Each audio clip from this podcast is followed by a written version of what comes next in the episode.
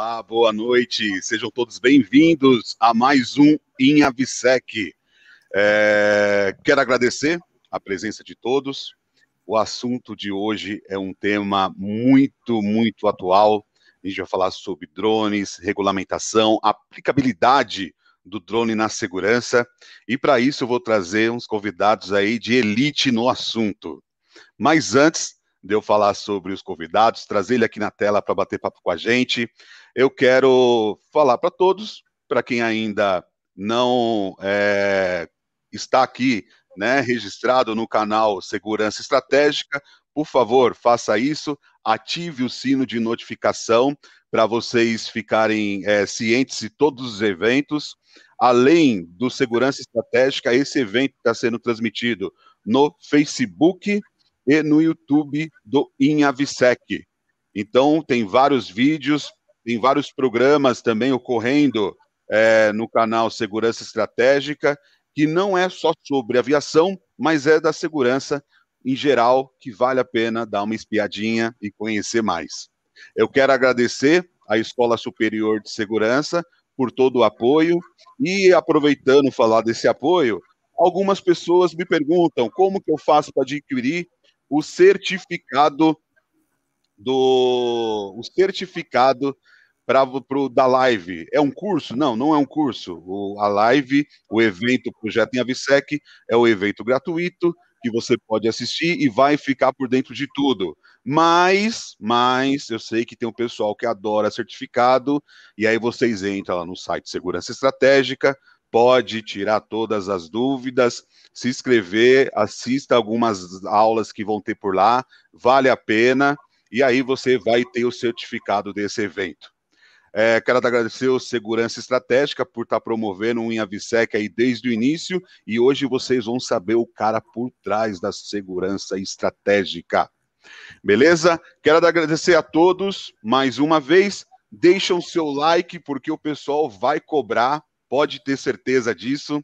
É, os nossos convidados são especialistas em seguranças é, empresarial, corporativa, e a gente está com uma especialista hoje na aviação, que trata muito de regulamentação, inclusive sobre drone. Então, vou chamar aqui Priscila e Fábio Caruso. Pessoal, sejam bem-vindos, muito obrigado. Oi, boa noite. Eu que agradeço o convite muito honrada, muito feliz de estar aqui com vocês. Grandes nomes. Obrigada. Obrigado. Saudações estratégicas a todos. Grande prazer estar aqui com vocês. Finalmente fui convidado, Jefferson. Obrigado pelo como, convite. Oh, arrepiou, como eu queria ouvir. estar aqui com vocês.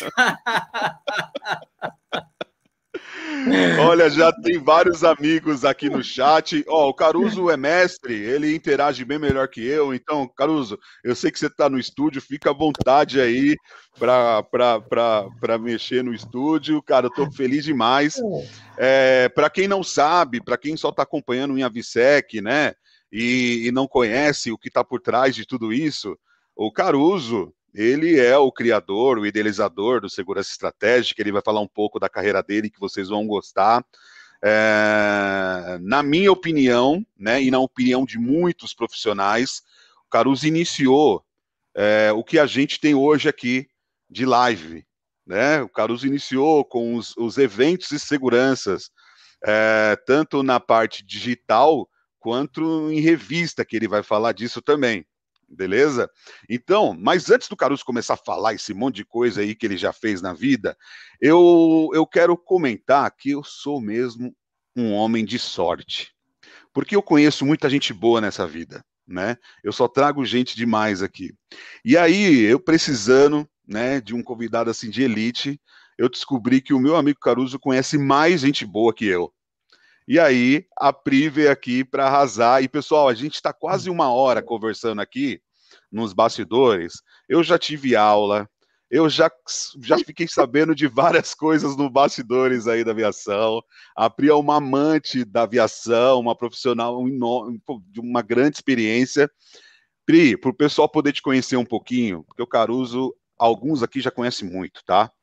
Mas ele vai falar também. Mas eu gostaria muito que você, você começou a falar várias coisas já, e eu eu quase falei, não, pera, deixa para falar depois, na hora do, do pessoal ouvir também junto comigo.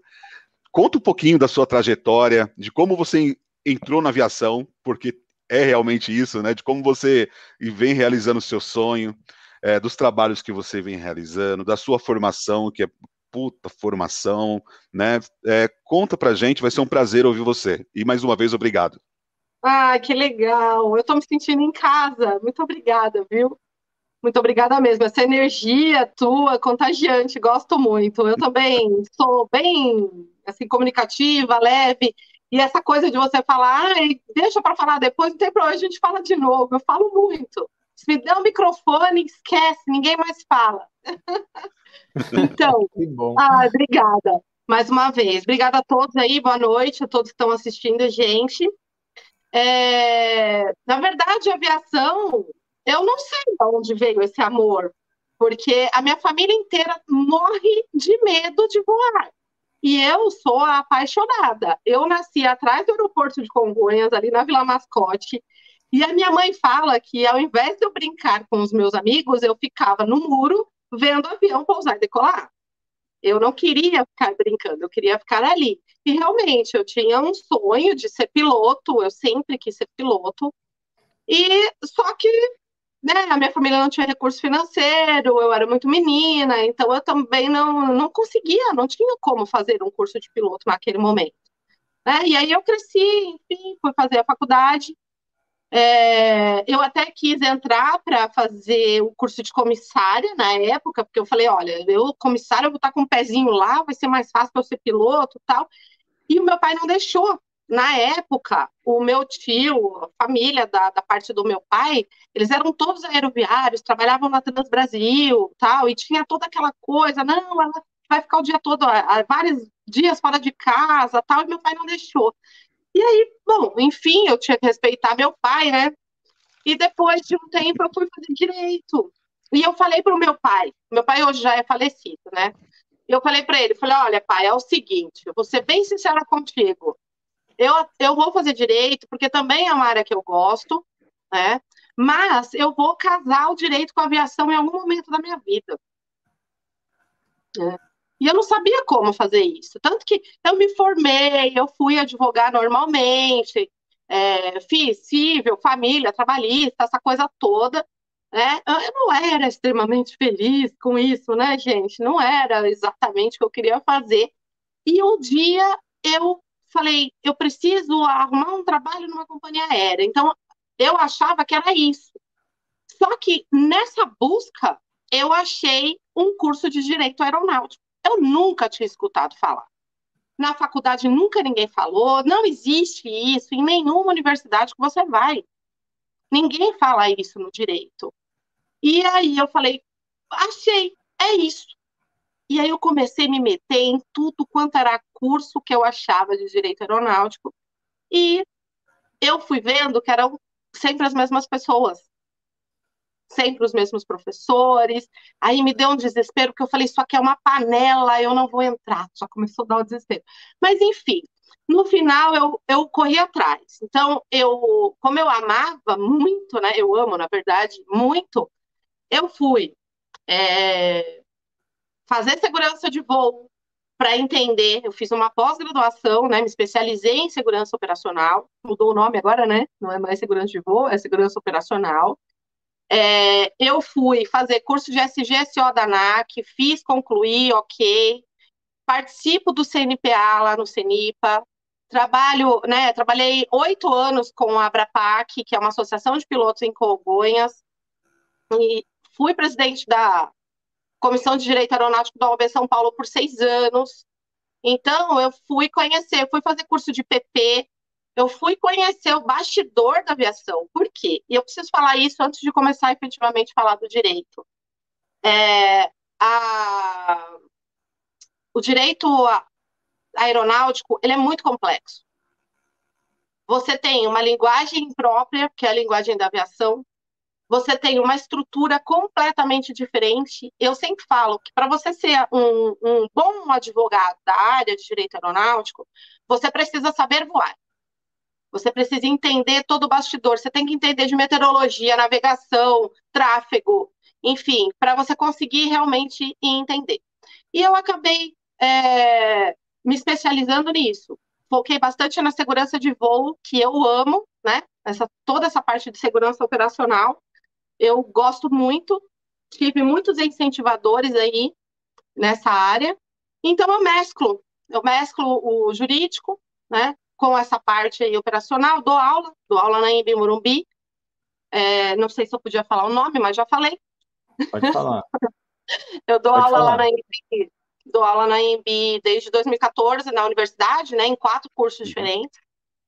Dou aula em escola de aviação e agora eu acabei de montar uma escola de aviação. Eu, meu sócio, Alfredo Menchini, nós montamos uma escola é, primeiramente aí curso à distância por conta dessa bagunça toda da pandemia, tal. Depois a gente vai fazer uma, uma presencial, físico, mas por enquanto à distância. A escola chama Flyby Aviation School. Fica onde? Fizemos... Então, ela é virtual, por enquanto. Ah, show, online. É, Maravilhoso. Uhum. Ela é virtual, então eu vou poder atender todos os lugares. Essa semana teve gente de Angola me procurando, né? Uau. Então, é, inicialmente aí virtual, por conta dessa bagunça toda, a gente não sabe como é que vai ficar, né? E depois a gente vê a questão física, provavelmente ela vai ficar em Jundiaí, onde eu moro hoje, né? Vai ficar por aqui. Mas é, é, um, um sonho, né? Eu não virei piloto, efetivamente, né? Não trabalho, não sou piloto, mas eu agreguei muito e eu né, acabei entrando aí na área conforme eu tinha um sonho para realizar e objetivo alcançado.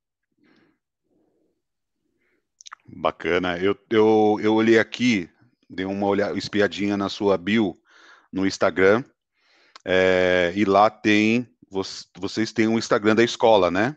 Temos, temos sim. Ah, então, pessoal, lá. procura lá o Instagram da escola. É, depois eu vou compartilhar é, lá na, no meu perfil também, no meu stories do, do Jefferson.s Barbosa e no do Visec. Para quem tiver curioso e quiser procurar mais fácil, vai lá procura também, tá bom? Ah, que legal, obrigada, eu agradeço. Nada. Nós estamos aí de lançamento, tem promoção, então tá super bacana. Legal. Parabéns. Obrigada. Né? E acho que vai ser sucesso, com certeza vai ser sucesso.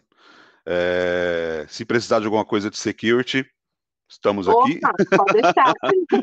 Vamos lá, a gente tem. Vai ser muito bacana. E meu amigo Caruso, vamos lá, para de fazer essa mobilização de toda a comunidade da segurança brasileira e fala um pouco sobre você, cara. Conta aí a, a sua história, que é uma outra história bacana. É, tô quase falando palavrão hoje, né? Acho que eu fiquei tão empolgado com um amigo aqui que eu já tô. É... Mas conta aí a sua história, acho que vai lá no, no começo. Ah, cara, tem muita se coisa, quiser, cara. a gente pega a cachaça e começamos aqui, porque eu acho que a gente pode ficar até mais à vontade, entendeu? É, entre amigos e, e, vamos lá, né? vamos fazer um happy hour. Vou, eu vou fazer uma edição especial. Vou fazer uma edição especial numa sexta-feira. Quem é, aguenta mais? Hour, aí eu Opa, chamo. É, é, dentro, né? É, hoje, como a gente vai operar drone, eu fico é. um pouco preocupado da gente não estar bem. Então, depois a Priscila pode falar um pouco dos cuidados. Mas. Tá certo. É que eu me sinto muito à vontade com você. Legal. Então, então, vamos em frente. Bom, é, a minha história, assim, na, na área de segurança, começou dentro da família, né? O meu pai, é, que foi o precursor aí da, da família, ele trabalhou no Unibanco. Eu não sei se você chegou a conhecer essa história ou, ou, ou vivenciou isso. Eu acho que você é um pouco mais novo, Jefferson, de, dessa fase, né? Então, ele chegou a ser bastante conhecido ali, é, porque o, o, os grandes consumidores da, da segurança, naquela época, em 1994, eram grandes empresas, é, grandes indústrias, não era, não era uma coisa tão popular como hoje, né? É a mesma coisa que o telefone celular quando lançou, né? O telefone celular quando lançou não era para qualquer um. Hoje a gente vê na mão do, do, do, do, do carroceiro, do, do cara que usa crack na Cracolândia, tem o celular dele ali. Mas antigamente o celular era na mão de executivo. A mesma coisa a segurança. A segurança era só grandes corporações é, que utilizavam. Por exemplo, as tecnologias eram caríssimas, caríssimas. Uma câmera era um preço de um automóvel é, de alto luxo né? Então, as empresas que, que você tinha na, no mercado na época eram duas ou três que faziam é, esse tipo de, de prestação de serviço no Brasil, sabe? Então, era, era um negócio bastante raro. É, por que, que eu estou falando isso? Para contar um pouquinho do panorama de quando a gente começou, né? Então, a gente começou no século passado, em 1994, né? o telefone ainda era discado, a gente usava fax, eu não tinha computador na minha mesa, né? Então, os contatos e os relacionamentos interpessoais eram totalmente diferentes. O network entre os profissionais era muito mais fechado do que hoje. Tinha muito mais contato é, entre profissionais e polícia, é, grupos muito fechados, tipo assim, tinha Febraban, né? Febraban tem até hoje, né? Muito do, muito, é, do que a gente conquistou é, naquela época veio é, é, com colaboração da Febraban, que meu pai fazia parte lá da, da Febraban. Então, a gente conseguiu muito relacionamento lá dentro, é, contatos de bancos que eram os grandes consumidores de segurança, e lá a gente fez um relacionamento falando: olha, nós temos agora uma mídia, porque antes não existia nada que unisse os profissionais da área de segurança naquela época, era cada um por si, basicamente. Então, é, não existia uma união, alguma coisa que é, transportasse o conhecimento para todos os profissionais do Brasil, né?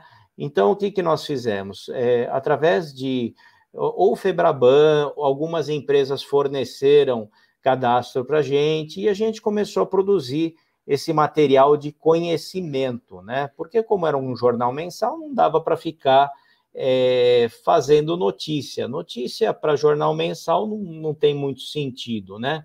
Então a gente começou é, com artigos, é, algumas coisas históricas, né, para resgatar ah, os fundamentos da segurança, de onde vieram, de onde veio a, a, as origens da segurança, né, para trazer uma cultura de segurança para o profissional. Então, é, esse, esse foi o início do Jornal da Segurança em 1994, né? É, aí nós começamos a dar seguimento, ele, ele foi, assim, é, foi, foi uma, uma, uma batalha bastante difícil, né? Eu era muito novo, eu comecei a, essa história com 18 anos de idade, entende? Então, é, assim, eu ia visitar empresas, é, às vezes as pessoas não davam muita credibilidade para o moleque que estava lá sentado falando que estava fazendo um, um, jornal, né? Então, é, era, era meio complicado, né? É, eu ser recebido, mas às vezes eu ficava cinco horas numa recepção e, e me mandava embora depois, né? Falava, oh, o chefe não, vai, não pode mais receber. Então, é, foi, foi assim, bastante complicado no início, né? A gente passou por é, momentos difíceis, né? Meu irmão trabalhou comigo também, né? No, é, nessa parte aí comercial, né? Mas a gente teve é, uma decisão, ele fez, ele começou a fazer o guia do usuário de segurança, que foi uma outra publicação que nós fizemos, né? Que era mais na parte de é, mostrar quem eram os fornecedores da época, mas isso já é, era uma coisa mais moderna, né? Mas um pouquinho antes disso, em 96, mais ou menos, acredito eu, começamos a ter o e-mail, né? é, disponível, né? Aquela coisa de escada, linha de escada que fazia aquele barulhão todo, né? E a gente começou a fazer e fizemos o primeiro site de segurança no Brasil. E nesse site é, era muito legal porque a gente é, condensava as informações que eram publicadas no Jornal da Segurança. Então a gente é, tinha um grande compêndio de informações ali, né? Então os profissionais podiam entrar e buscar por assunto. Então era assim uma visitação muito muito grande é, de todo o Brasil e assim os profissionais é, eram uma única fonte de, de, de informação, não tinha outra fonte de informação, né? Depois o que, que a gente pensou em fazer, né? Eu pensei em fazer, poxa, eu acho que dá para agregar um pouco mais de valor nisso aqui comecei a criar os DVDs videoaula com a ajuda de pessoas voluntárias aí que é, enxergaram aí que tinham algo a contribuir e começaram a fazer videoaulas assim. E nós tivemos aí uns 90 DVDs videoaula é, que foram produzidos aí a muito custo, né? Não era barato produzir DVD. É, a gente tinha que contratar produtora, tinha que gravar, editar, e nossa, era, era um custo altíssimo e muitas vezes não se pagava, porque muitos títulos não vendiam o suficiente para é, nem ter o, o, o, o chargeback aí, né? Então, mas enfim, a gente fez uma bela coleção, fez uh, um material assim de altíssima qualidade e e depois disso, né, evoluindo, assim, o, o DVD passou a. Mas antes disso, peraí, a gente mudou de jornal para revista, né? É, lembra dessa fase, né? Era Jornal da, da, da Segurança, aí a gente mudou para a revista Segurança Estratégica. Por quê? Eu mudei de Jornal da Segurança para Segurança Estratégica porque eu enxerguei é, nesse tempo que os profissionais de segurança da, da época do século passado, quando eu comecei, eles eram é, vistos como muito pé na porta, sabe? Aquele, aquele cara que é chamado só depois que acontece é, o, o sinistro, e depois ele chama para ficar correndo igual é, cachorro atrás do rabo, vai ficar investigando, vai tentar caçar o bandido e até aí já você já teve o prejuízo da imagem, você já teve o prejuízo financeiro, às vezes você teve uma morte no teu local de trabalho, se for um banco, né? Então, é, isso aí não, é, não resolve nada, né? Hoje você vê, por exemplo, o índice de é, resolução de crimes é, de, de, que são investigados, principalmente de homicídios, que deveria ser bem alto, poxa, eu não sei se chega a 1% diante da quantidade de crimes e diante do, do que se é resolvido, que se chega à, à solução desse crime, né? Então, uh, aí, aí eu mudei, assim, o, o foco do, do, do, do nome porque eu entendo que a segurança não tem que ser pé na porta, a segurança tem que ser estratégica e tem que fazer parte do, do, do corpo estratégico da empresa, tomar decisões juntos, eles têm que é, participar das reuniões estratégicas e tem que entender da empresa de cabo a rabo. Ele, ele não pode entender de frações da empresa e tampouco ficar debaixo da escada olhando um monitor. Isso não é ser segurança, isso não é ser gestor de segurança. E isso a gente enxerga em grandes empresas. Tem empresas enormes que você não passa de coordenador de segurança, você não tem o cargo de diretor de segurança, né? E eu acho isso assim uma temeridade, porque você não assina pelo é, é, não tem quem assine pela, pela segurança, entende? Então, é, a gente batalha por isso na, no nosso trabalho, né? Bom, depois de tudo isso, é, a gente é, resolveu abrir é, para melhorar um pouco, já que os DVDs eles ensinam, são aulas fantásticas, mas porém eles não dão certificados, né? Então as pessoas aprendiam muito com os DVDs, sempre houve é, elogios é, muito é, assim estimulantes para a gente diante de, desse trabalho nosso, mas a gente resolveu fazer uma escola muito bem feita, é, e essa escola é no formato EAD, para atender o Brasil todo. Então, nós pegamos alguns conteúdos de DVD, porque o, o DVD é doutrina, doutrina de segurança, ela não muda. Tanto é, eu vou contar para você por que ela não muda. Quem é que não lê Sun Tzu que está na área de segurança? Quem não lê Sun Tzu não, não pode atuar na área de segurança, né? Eu acho que, que tá, vai ficar meio aleijado, né? Então, a, a doutrina é milenar, a doutrina não muda. O que muda são as tecnologias e leis. Mas a doutrina, aquilo que vai é, balizar a, a, a, tua, o teu mindset para ser um profissional de segurança não muda. Aquilo lá é uma coisa que é, é, é, é fixa.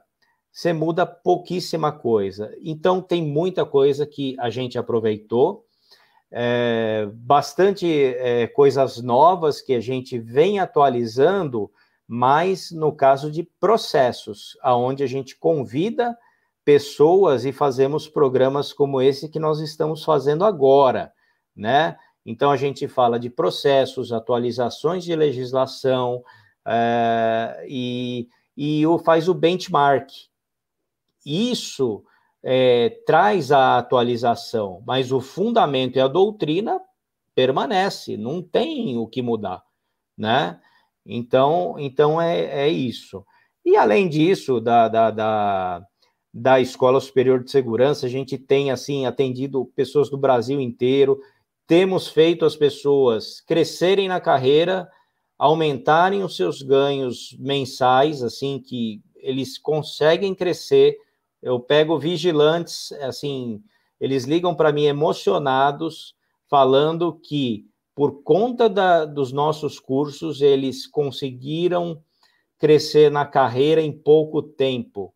Isso para gente não tem preço. Eu às vezes choro junto com eles. Eu sou meu coração mole e eu fico arrepiado assim quando eu ouço é, esses depoimentos assim e eu fico muito feliz junto com eles. Eu vibro com eles, fico meia hora, 40 minutos falando com esses caras aí porque é muito pouca gente que dá feedback para a gente. Mas criticar, para criticar, liga em cinco minutos, mas para dar feedback, feedback assim positivo é meio complicado, né? Verdade. Então, então a Escola Superior de Segurança está sempre colocando conteúdos novos. A gente é muito criterioso para o, os conteúdos, eu não coloco qualquer coisa e não, e não é qualquer um que eu dou palco, às vezes por isso que eu arrumei tanto tanta gente, tantos fãs, né? Porque eu não dou palco para qualquer um. Então muita gente às vezes fica meio é, chateada comigo, porque eu só dou palco mesmo quando a pessoa está preparada para aparecer no nosso palco, entende?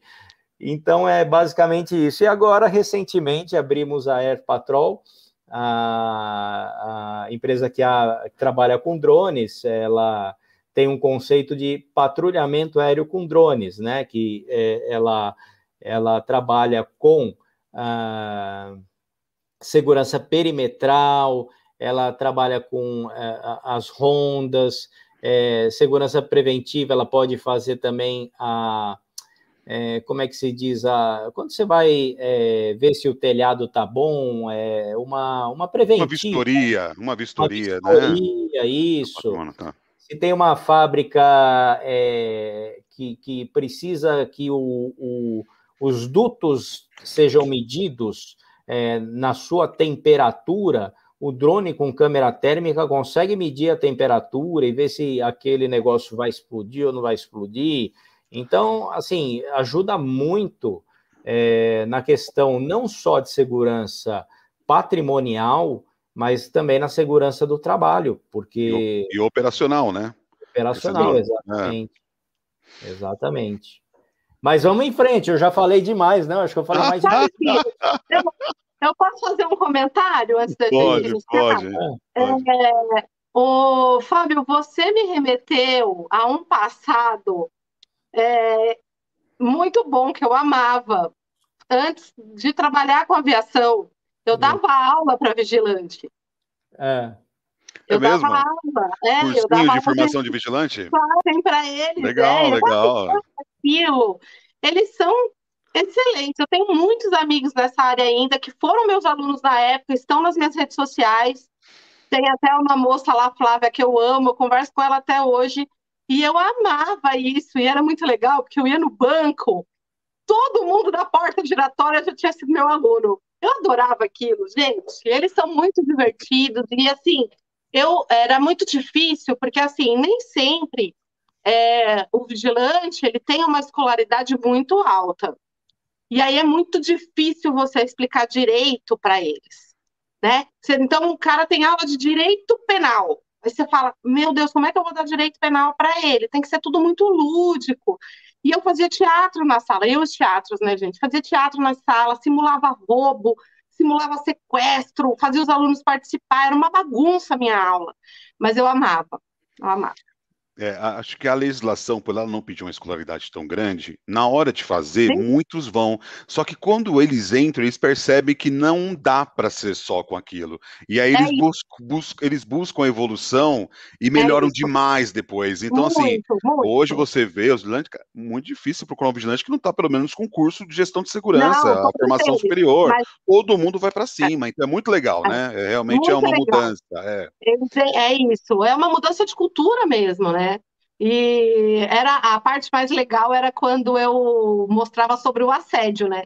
Quando ele tá lá e aí vem uma mulher toda bonitona, é tal, levando o né? cara né? para descobrir que hora que o gerente do banco vai embora, enfim, toda aquela coisa do assédio.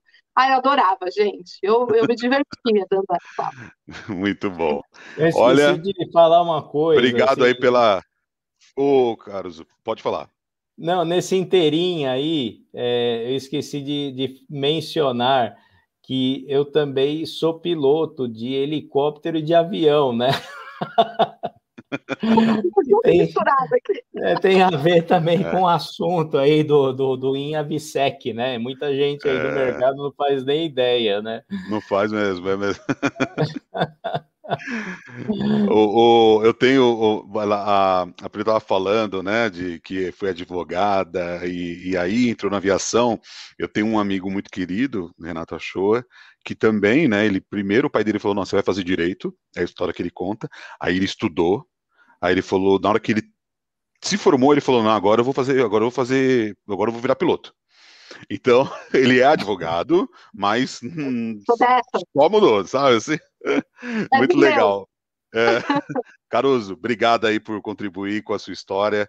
É, um eu sabia uma grande parte, mas eu sei que o pessoal aqui não sabia, então, assim, valeu a pena a gente dedicar uma parte do nosso evento para poder falar um pouco e ouvir um pouco dessa história, porque é, quem, quem vem acompanhando o InhaVisec Uh, o Caruso, quando ele me chamou para fazer uma palestra, eu falei da minha, do, da minha vontade e ele falou: vem fazer comigo, eu vou te ajudar. E vem me ajudando até hoje, e aí tá, viram, tá virando esse sucesso que eu falo assim: eu não. não o, o meu sucesso é quando eu termino toda a live, que eu respiro falo, puta, fiz mais uma. E aí vamos para a próxima. E quando eu termino, eu falo, cara, fiz mais outra. Então esse é o meu sucesso, é isso que eu curto e vamos embora, porque eu acho que muito divertido. E agora, né?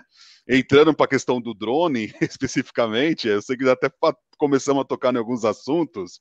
É, eu, eu, eu queria avisar o pessoal que, lógico, o evento fica gravado no YouTube, mas para aqueles que às vezes gostam de ouvir, ele também vira podcast. Então, o Inhavisec, se você colocar nas plataformas de streaming de áudio, qualquer uma, você pode colocar Inhavisec, vai aparecer todos os eventos promovidos aqui no, no, no, Segurança Estratégica e também as séries que eu também faço sobre segurança da carga no, no InAVSEC também estão lá. É bem legal, vale a pena. Esses dias eu coloquei para ouvir.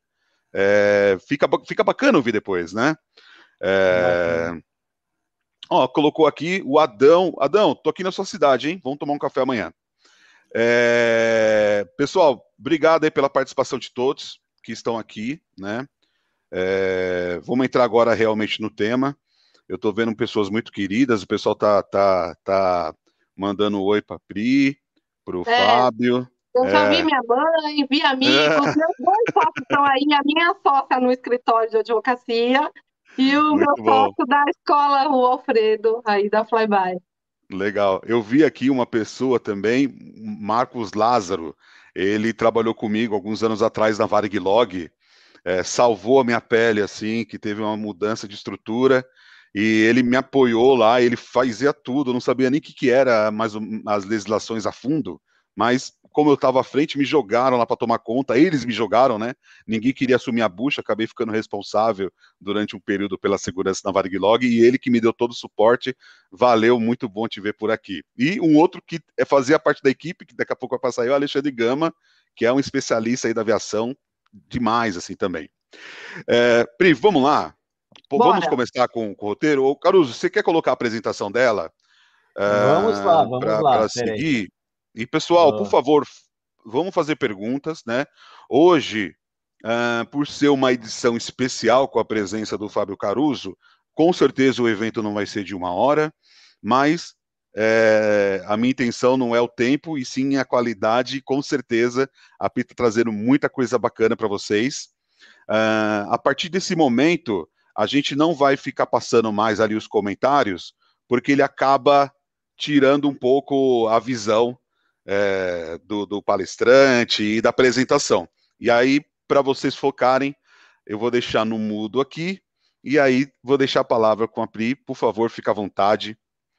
A palavra é sua. Ah, legal, muito obrigada. Vai me pedindo, Priscila, e eu vou alterando aqui os slides, tá? Tá, tá, com você. E aí aqui eu também quero pedir desculpa se eu não olhar diretamente na câmera, porque é, esses slides eles são uns roteiros para mim, né? Então, como está muito pequenininho que eu estou fazendo a live pelo celular, eu de vez em quando vou direcionar os meus olhos aqui para o computador. Vocês, por favor, não reparem. Né? Então, vamos lá. Então, a gente começa falando de drone, Drone, gente, olha, eu sou apaixonada por drone. É realmente uma tecnologia que me encanta. É... Bom, tudo que voa, né? Tudo que voa, sempre gostei, com exceção dos pernilongos, mas enfim. Então, o drone, ele é, é. O nome drone é vulgar, né? Não é esse o nome, é um nome popular, é um nome que a gente chama de vulgar, mas não é o vulgar que a gente conhece, né? Então, na verdade, o, o nome oficial, o nome técnico é RPA, né, que são é, pilotados remotamente, né, são aeronaves pilotadas remotamente. Então, eu vou trazer aqui para vocês a principal legislação, o que, que cuida, quais são os pontos relevantes para a segurança nos aeroportos, né? Eu trago o drone aqui também muito direcionado para aviação, para segurança fala um pouco das responsabilidades. Pode alterar.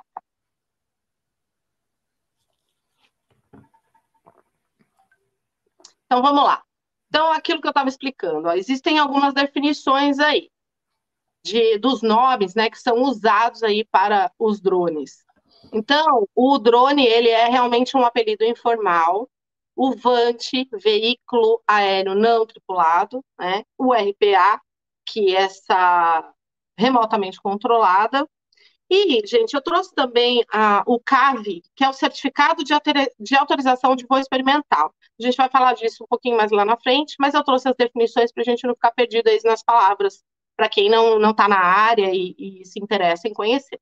Pode alterar.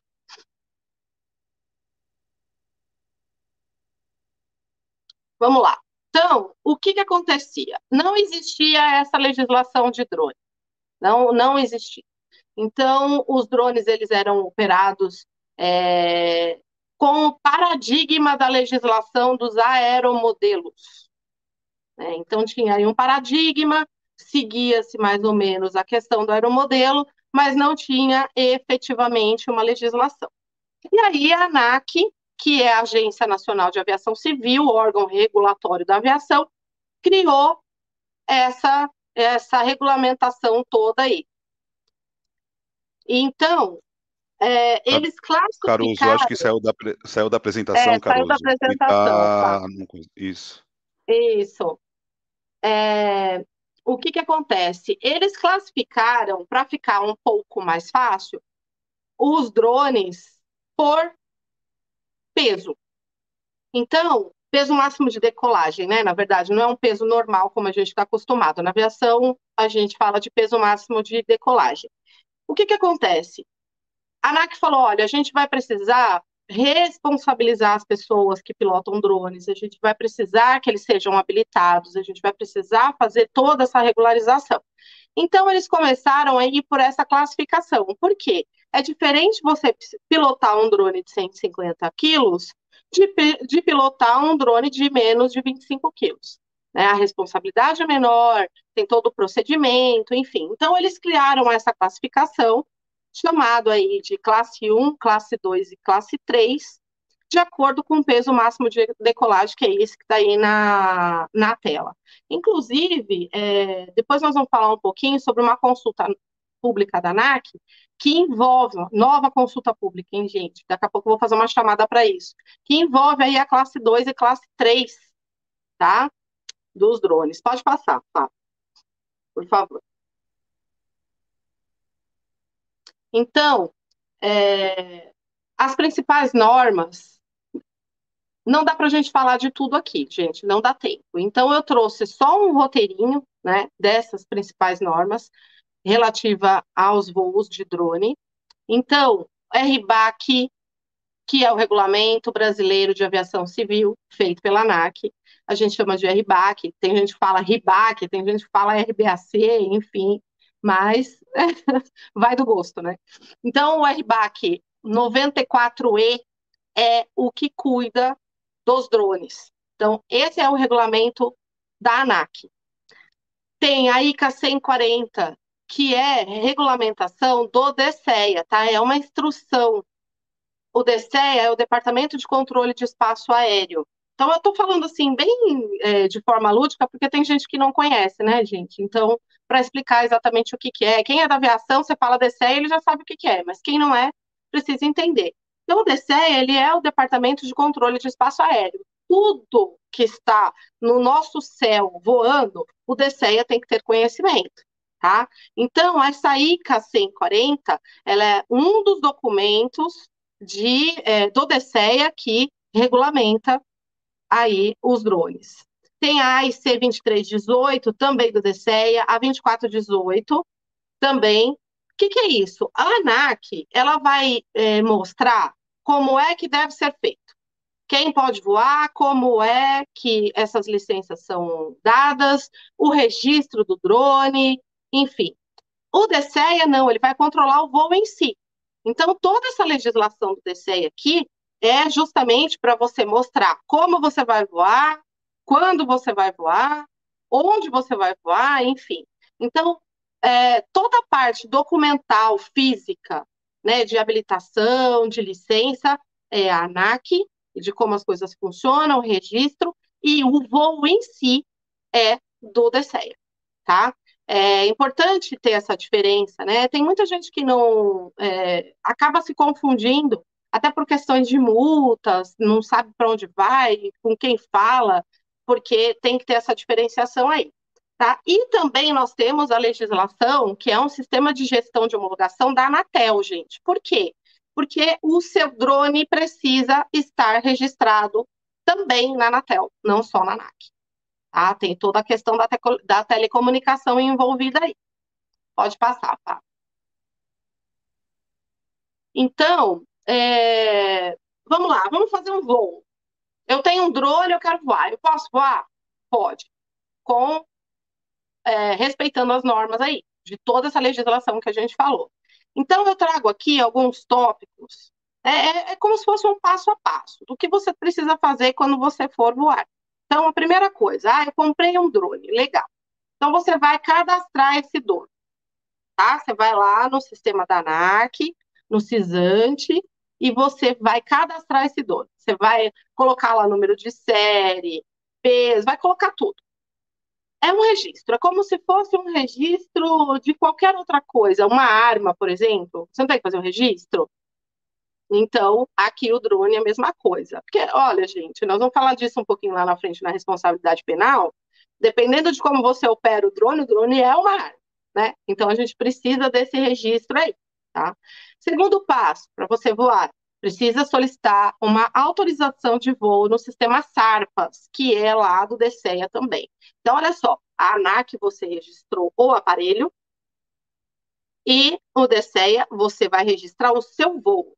Eu vou voar em tal região, vou fazer tal voo, vou demorar tal tempo, enfim. Então, esse sistema SARPAS aí do DCEA, também lá no site do DCEA, tá? E aí existem alguns passos que você precisa seguir após esses dois cadastros, que é, ó, você não pode sobrevoar veículos, a gente vai falar isso um pouquinho mais para frente, construções, animais, né, pessoas é, que é, essas pessoas precisam estar anuentes aos voos. Então, por exemplo, eu vejo lá, ah, tem um casamento, vamos, vamos filmar o casamento. 200 pessoas lá embaixo, o povo sobrevoando com o drone. Esse drone, gente, ele precisa estar enquadrado nisso aqui que eu estou falando. E ele precisa ter a anuência daquelas pessoas. Porque se acontece um acidente, se esse drone cai, machuca alguém, né, dependendo até do peso do drone e da velocidade, gente, é física, né? Então vai machucar. Né? Então precisa da anuência. Eu dou até um conselho aí jurídico para as pessoas. Quando for fazer algum evento com drone, faça os convidados assinarem um termo de que eles concordam serem filmados e sobrevoados por drone, tá? Pessoal de eventos aí, ó. Então, é, precisa também manter distância lateral, não é só uma distância é, de altura, né, de altitude, precisa de distância lateral de qualquer imóvel. Tem a questão também que o drone ele não vai poder é, ultrapassar 120 metros de altura, tá? E de, é, lembrando que essa pessoa que vai voar nessa, nessa altitude aí, ela precisa também estar habilitada, tá? Vai precisar também, gente, de um seguro de responsabilidade civil contra terceiros, justamente por conta desses possíveis incidentes e acidentes que podem acontecer. Tá? Precisa, é obrigatório esse seguro de responsabilidade civil. Vamos supor, você está lá no parque, você está sobrevoando o parque com drone você perde o controle, ou acontece qualquer outra coisa, né, gente? Pode acontecer qualquer coisa. Esse drone vai lá e bate na cabeça de uma criança. Tem um dano. Aí entra o direito. Um dano civil, um dano penal. Ok? Você teve aí um, um, um crime, lesão corporal. Ele, aí ele é doloso, ele é culposo, isso aí é outra coisa, mas o crime aconteceu há uma lesão. Então, esse seguro é importante e é obrigatório, tá? A gente vai falar disso um pouquinho mais para frente também. Não podemos sobrevoar áreas próximas de aeroporto, aeroportos, né? E instalações, tá? Sensíveis sem autorização. Instalação sensível, gente. É, qualquer coisa que possa dar interferência, tá? É, a aeronave ou a qualquer aparelho. Por exemplo, você voa na Paulista, cheia de hospital, com um monte de coisa. Então, precisa ter um preparo para não dar interferência em nenhum aparelho respiratório, né, nenhum aparelho cardiológico, enfim, tem toda essa questão aí. A gente nunca pensa isso, né? Porque hoje a tecnologia é tão grande, essas questões de interferência, elas são menores, mas elas existem ainda, né? Por isso que se pede ainda né, em alguns voos que coloque o celular no modo avião, justamente para interferência. Existe a hora que você tira o celular da, do, aliás, algumas aeronaves que você pode, é, existem, mas é uma tecnologia instalada na aeronave que suporta isso. Então, existem essas interferências ainda, e o drone não é diferente, tá? Ele também pode é, trazer aí algum dano de interferência. E não pode sobrevoar também, gente, áreas de segurança, então presídio, delega, delegacia, essas coisas. Por quê? Porque o povo é esperto, né? O povo vai lá com o dronezinho, olha todo o esquema, vê o que está rolando, né? Já o povo leva droga com drone, gente. Mas delivery, delivery. É isso, entendeu? Põe lá a droguinha lá, aí leva lá pro Zé Droguinha a droga no drone. Então, assim, existe toda essa, essa proteção aí. É, por quê? A gente brinca, quando saiu essa legislação, a gente falava que o drone era um mal necessário.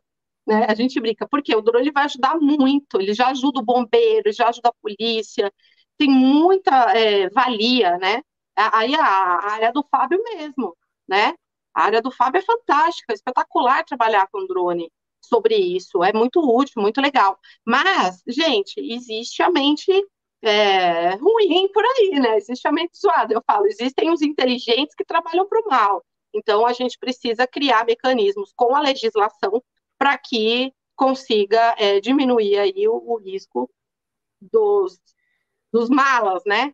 É assim que o povo fala no direito os malas. Pode passar, é. Fábio, por favor. É, antes de passar, eu acho que eu queria dar uma complementada aqui sobre área de segurança. Também existe aquela é, instalações onde você guarda gás é, inflamável, é, tem também é, combustíveis, né? Então, essa, essa parte ainda não, não, não pode sobrevoar, né? Também. Uhum. É. E é, quanto, quanto a cadastrar o drone e o operador, eu não sei como está sendo. Se você, você vai lá, cadastra, cadastra o drone, mas você cadastra, eu acho que um operador por enquanto, né? E quando se trata de empresa, eu acho que você cadastra a empresa, né? E o operador, é, de repente, pode ser é, diferenciado. Aí a gente tem que ver depois como que, que é, faz essa. Eu, eu essa acredito questão. que sim, que seja é, dessa forma, mas é. tem que comprovar a habilitação de todos, né? É, exatamente. Por, quando é pessoa civil, é um operador só, se eu não me engano. E depois, é, quando você faz o registro para a empresa, empresa. aí você pode é, cadastrar mais de um operador por drone. Tá? Certo. Tá? Eu tenho uma dúvida. É, quanto a, acho que você vai falar agora, né, sobre a distância que você Sim. pode utilizar o drone perto do aeroporto, né? Isso, vou falar agora. Legal, vou legal. falar dos aeroportos e de todas as construções, enfim, né? Então, olha lá, é, para os voos de até 100 pés, são 30 metros, né? A gente fala, na aviação a gente fala em pés, né? 30 metros, o drone ele deve estar tá ele deve ficar pelo menos a 5 km e 400 metros de distância do aeroporto, tá? Por conta das rotas de aeronaves. Então, olha lá, quanto mais perto o drone estiver, é, mais risco, né, mais perigo nós temos. Por quê? É a hora crítica de voo. Qual que é a hora crítica de voo de uma aeronave comercial, por exemplo, ou qualquer aeronave, mas vamos dar o um exemplo da comercial aqui. Decolagem pouso. Decolagem. É decolagem, entendeu? Hora crítica de voo. Então, é, se você está com um drone baixo, perto, o avião não está lá em cima, ele está descendo ou ele está subindo, ele está baixo. Então, o, o, risco de colisão existe, tá? E colisão de avião com drone não é nada legal. A gente pode depois aí exemplificar isso, mas enfim. E aí, nos voos de 100 a 400 pés, que é de 30 a 120 metros, que é o limite, a distância deve ser de no mínimo 9 quilômetros. Então, você precisa é, colocar lá no seu GPS de voo, né? A distância que você tem que manter.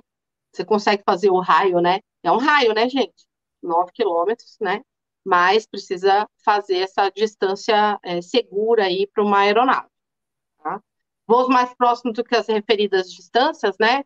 é, em relação aí, ou dentro mesmo do aeroporto, gente, às vezes precisa ser feito algum trabalho, né? É, precisa ir de uma permissão, precisa avisar a aeronáutica e falar, olha, preciso fazer um trabalho com drone dentro do aeroporto, pode acontecer. É, então, aí se, se suspende voos, faz o trabalho e volta. Então, precisa dessa permissão aí, eu não posso simplesmente chegar com o drone lá e realizar o trabalho, tá?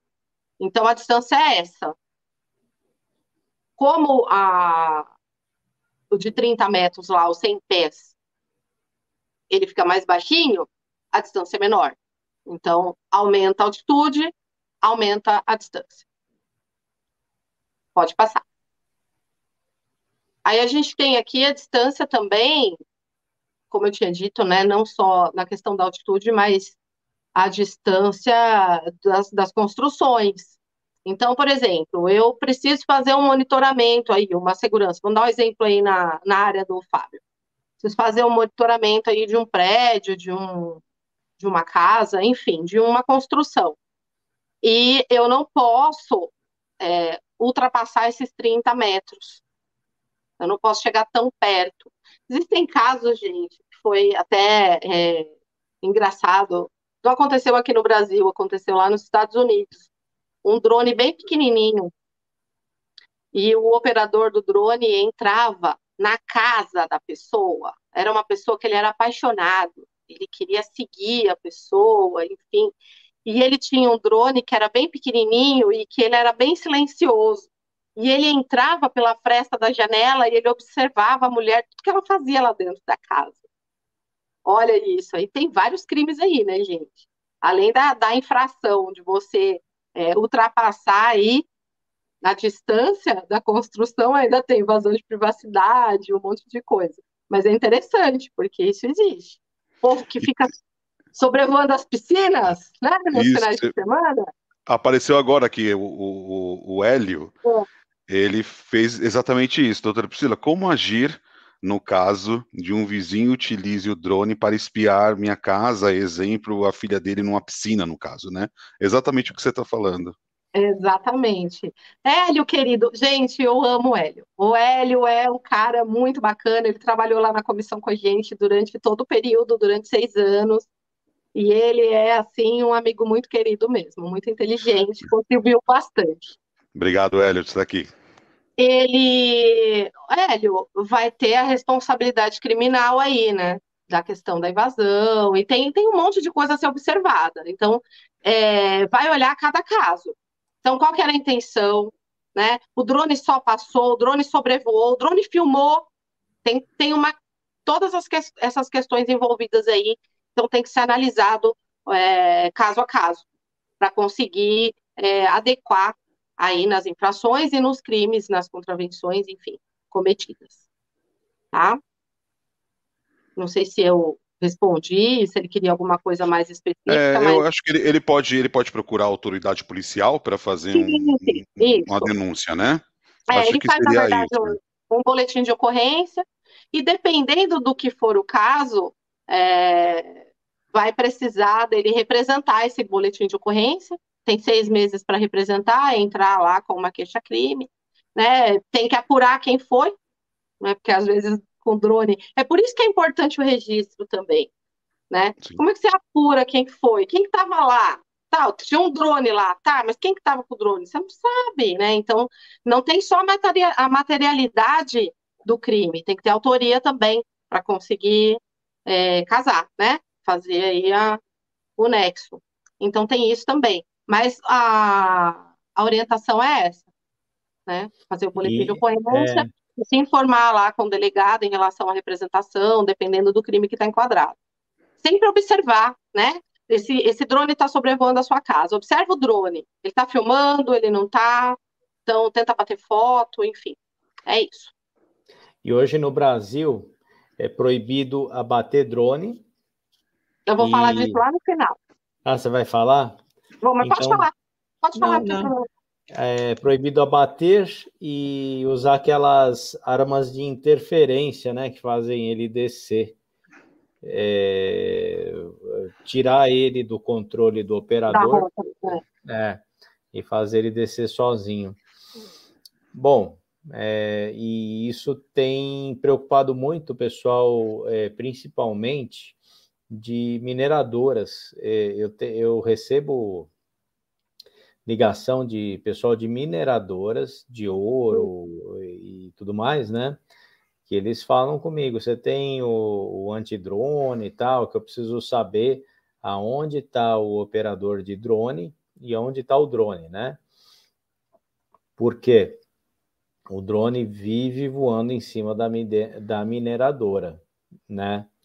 E, e, e isso é complicado, porque quem faz isso é, não, não é amador, são quadrilhas especializadas.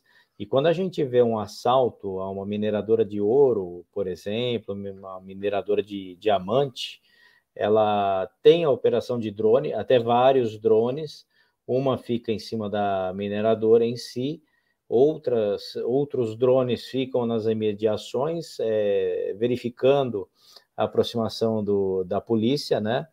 Então é uma operação muito bem é, articulada, né?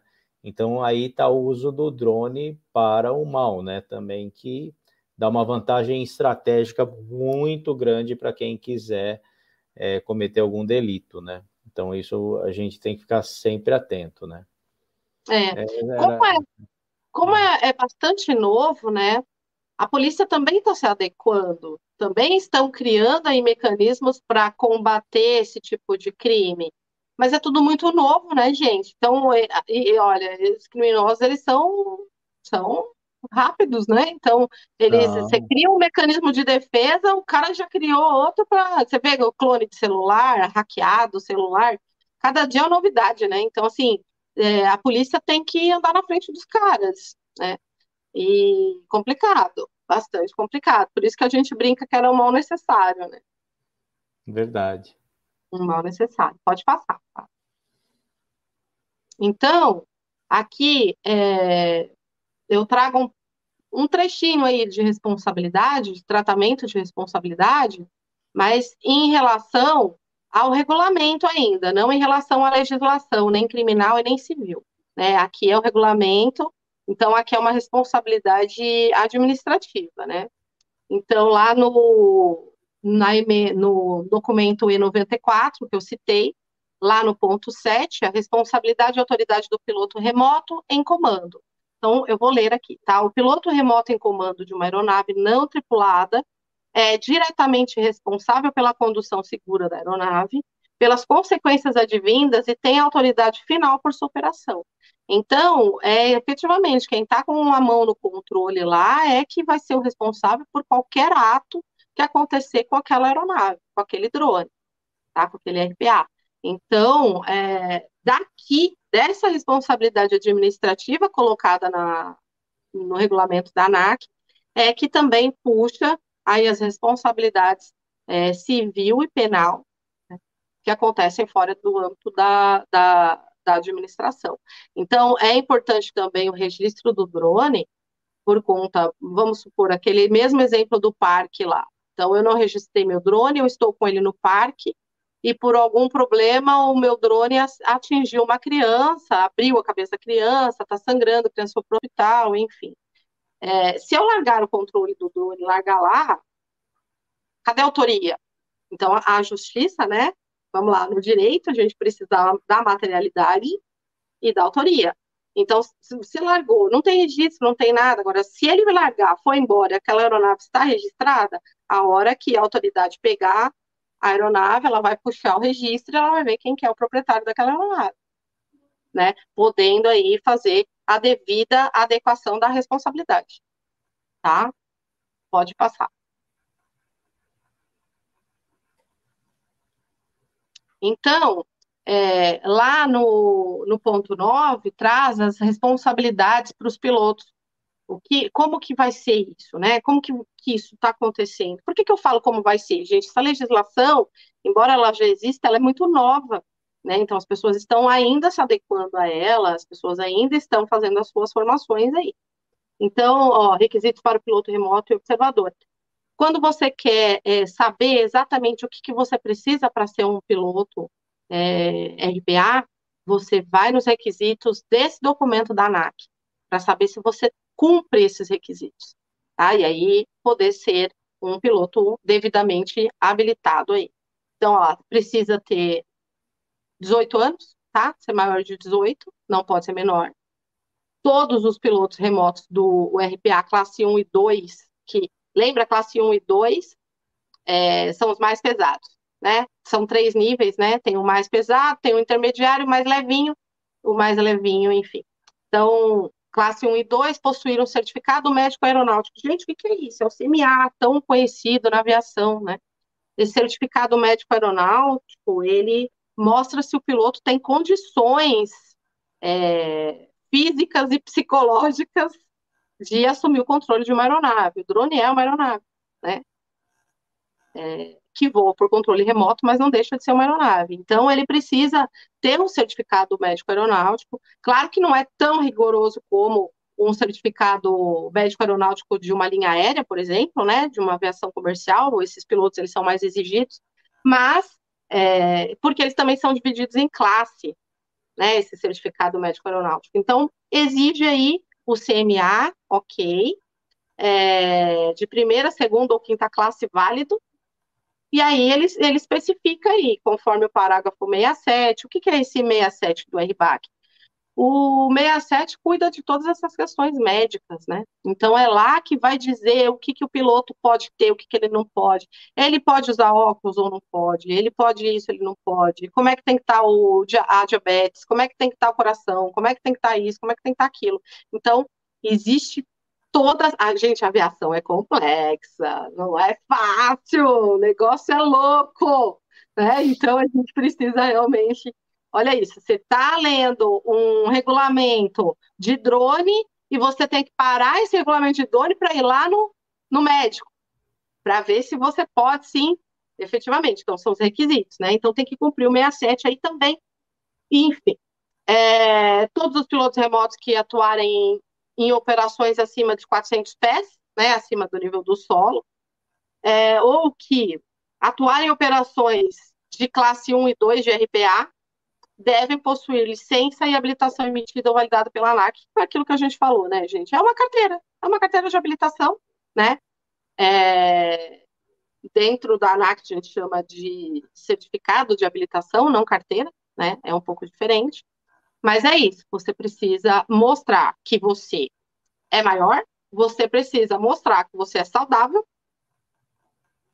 que você não vai causar nenhum problema, não vai ter nenhum piripaque durante o voo, causando algum dano, né? E precisa também possuir a habilitação técnica, tá? E aí a gente, a ANAC, ela, ela que determina, tá? Para cada tipo de operação, os critérios aceitáveis aí para emissão da licença e da habilitação apropriada. Então, tem um pouco de diferença entre licença e habilitação. A licença é você tem a sua carteira, ela está válida, ok. A habilitação é o que eu posso pilotar com essa carteira. O que eu posso pilotar com essa licença. Então, no caso da aviação de um piloto, então ele tem a licença que fala que ele é piloto, ok? Ok. E a habilitação dele é para quê? Ah, ele voa o A320, ah, ele, ah, ele voa o Embraer 195, o que, que ele voa? E aí aqui no drone vai ser a mesma coisa. Ele tem a licença, que ele é um piloto de drone, e a habilitação dele vai dizer qual é o tipo de drone que ele vai poder pilotar, qual é o peso, né? Na, na classificação deles aqui, mais por peso. Tudo bem? Pode passar. Alguma dúvida aí? Eu não sei se tem pergunta, se é interessante responder. Tem uma pergunta que acho que já dá para a gente aproveitar enquanto você já toma água, que é do Pedro. O Pedro Oliveira. Não, mas ele disse que a pergunta já foi respondida. O Pedro? Ah, foi o Hélio que... Ah, não, não. Foi o Hélio que... Ah, não. foi o Hélio. É. Ah, tá, tá, tá. O Pedro é um profissional também de, de drone, ele é especialista de safety, então bem bacana a pergunta dele. É, com ah. as diversas legislações, dificuldade de fiscalização é, e fácil acesso aos drones, muitos leigos ao mundo da aviação a, a, a, é, aderência, né? E a eficiência dessas regras não ficam é, prejudicadas. Aí ele quer saber, né? Porque realmente o que a gente vê, se eu quiser comprar um drone, eu vou comprar, e se eu não sei da legislação, eu vou usar em qualquer lugar, vou acabar prejudicando até os profissionais que trabalham com isso, né? É. Olha, Pedro, você tem razão, viu? Eu sei que foi uma pergunta, mas pelo detalhe técnico da pergunta, eu já vi que foi uma afirmação. Então é isso mesmo. Infelizmente, como a legislação é nova e a gente não tem é, esse corpo técnico de fiscalização de forma eficiente no momento, infelizmente, ainda a gente não está 100% aí. Negócio ainda acontece. Olha só, se você quiser comprar um drone, você vai numa loja de brinquedo. ok? Você vai lá numa loja de brinquedos, as pessoas tratam o drone como brinquedo e não é. E você vai lá, pede para ver o drone, pede a caixa do drone. Não tem especificação, não tem registro, não tem nada. Né? Então, é, muita, acontece muito isso ainda. Agora um pouco menos. Depois que saiu esse regulamento da ANAC, aí já começaram a verificar. Então, quando o fabricante do drone faz, ele já tem que ter lá um, um registro da Anatel. Então, as coisas estão começando a melhorar, mas ainda não está 100% não, tá? Fica prejudicada sim. Obrigado, Pedro, pela pergunta. É isso mesmo, Pedro. Está falando aí que conhece gente que usa né, de forma recreativa. E é isso mesmo. Usam mesmo. E é difícil. Né? Eu mesma, gente, eu, eu tenho. Participo de um grupo de pedal, onde eu estava pedalando lá com a turma, o drone em cima de mim. Falei, o que, que é isso? Eu já fui conversar com o dono do drone lá, que era um amigo do pedal. Falei, você não pode voar assim, não. Não, mas por quê? As pessoas não sabem, gente né? Precisa realmente ter uma campanha educativa e é complicado isso, porque como que a ANAC, por exemplo, que é o órgão responsável e fiscalizador, faz uma campanha educativa para as pessoas que não têm a menor ideia que a ANAC existe? Sim, verdade. é difícil, é cachorro correndo atrás do rabo, é, é muito difícil, gente. Né? Uma, então, assim, uma solução possível é, seria a mesma coisa na hora de vender uma arma de fogo, por exemplo. É.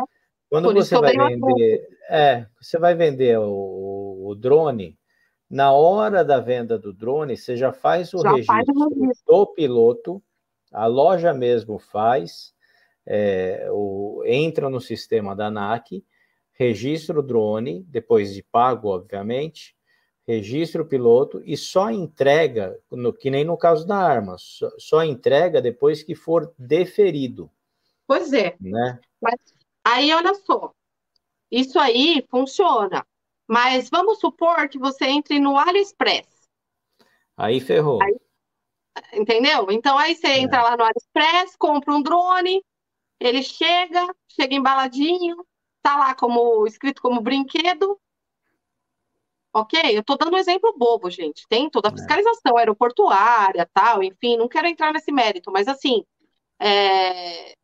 pode acontecer. Então, complicado, mas é claro que inviabiliza bastante se você faz dessa forma que o Fábio está falando, desse procedimento de ter feito o registro na hora da compra. Já facilita. É. Né? No, no Ali, eles devem vender drone até com granada junto, se você quiser. Com certeza. Com certeza. Vai ser um israelense o negócio. Meu Deus. Olha. Eles são muito bons nisso, né, gente? É. Mas, enfim, é, pode pular a pirâmide, porque a gente vai levar um tempão para explicar isso e não, tá não, nesse momento não tem necessidade, tá? Então, gente, vou trazer aqui para a responsabilidade penal. Vocês me dão um feedback aí em relação ao tempo, tá, gente? Tá, tá acabando, tal, mas eu, eu falo demais, né? Não, então, pode seguir, fica à vontade, tá legal. Então, tá bom. Então, tem essa questão aí da responsabilidade penal, né? Que o que, que é a responsabilidade penal? É o dever jurídico que você tem de responder por qualquer ação delituosa, né? É, que recai sobre, olha, ó o detalhe, gente, que recai sobre o agente imputável. É isso. É o criminoso fez, vai pagar. É isso. Esse é um dever, tá? É que o direito ele tem umas palavras assim muito, né? Boas e fantasiosas e as pessoas, a maioria das pessoas não entendem. Então eu tento trazer aí de uma outra forma. Então, gente, o que, que é crime? Eu brinco com os meus alunos e falo que crime é tudo que está no Código Penal. Na verdade, o crime é uma ação típica então, ela é antijurídica, ela não está no ordenamento jurídico, né? E ela é culpável. É, uma contravenção é diferente de um crime. Então, uma contravenção ela é um, ela é um, como se fosse um crime mais leve, vamos falar assim, tá? É, difere um pouco aí da, da, questão do crime. Então, a responsabilidade penal, o que, que é? É trazer para quem cometeu aquele crime ou aquela contravenção uma pena porque o direito é punitivo, né? A, o direito ele foi criado para quê? Para que a sociedade consiga viver em harmonia. Porque se não fosse proibido matar, imagina, meu marido me traiu, você acha que ele vai ficar vivo? Jamais. Ele fica vivo porque existe uma lei dizendo que eu não posso matá-lo. Modo de dizer, para descontrair um pouco aqui. Mas, assim, é, o direito ele foi criado justamente para isso, para regular essa vida em sociedade e as coisas acontecerem de forma harmônica, né? O que a gente não é bem a realidade que a gente vive hoje, mas a intenção era essa, né? Então, o crime, ele é punitivo, o direito é punitivo. E na aviação a gente tem um grande problema com isso, porque é, eu não vou dar um nó na cabeça de vocês, mas eu vou só dar uma pincelada. A aviação tem uma cultura de segurança, né? E essa cultura de segurança, ela não pune. Porque, olha só, se eu for punir o piloto que errou, vamos, vamos pôr dessa forma, assim, para todo mundo entender. Se eu for punir o piloto que errou, ele vai me contar a verdade sobre o que aconteceu? Não, ele vai mentir. E aí, ele mentindo, o que, que acontece? Eu não consigo evitar um novo acidente é, com a, é, da mesma forma. Então, ele mentiu, eu não consegui entender efetivamente o que aconteceu, então eu não consigo prevenir, eu não consigo evitar que um novo acidente igual aconteça. Então, na aviação, a gente tem essa cultura de segurança da não punitividade, justamente para conseguir fazer com que a aviação se torne mais segura. É claro que existem as normas, as regras, as leis, dizendo que se houve alguma violação, né, precisa ser comunidade, é, comunicado à autoridade policial, enfim, mas isso é uma outra coisa.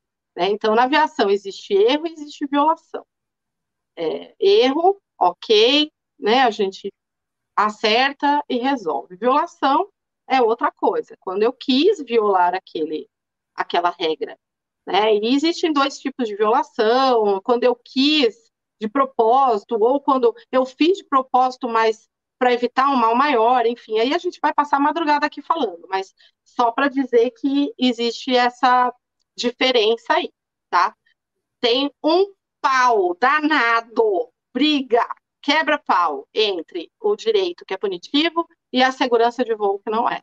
Existe uma ausência de equilíbrio aí, né, entre as duas áreas. Eu que sou advogada e safety, vivo no meio disso. Olha que beleza, é assim que funciona.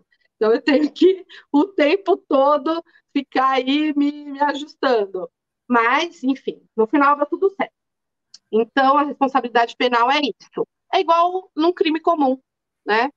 Que você comete e tem que ser responsabilizado por aquele ato. Pode mudar, Fábio, por favor.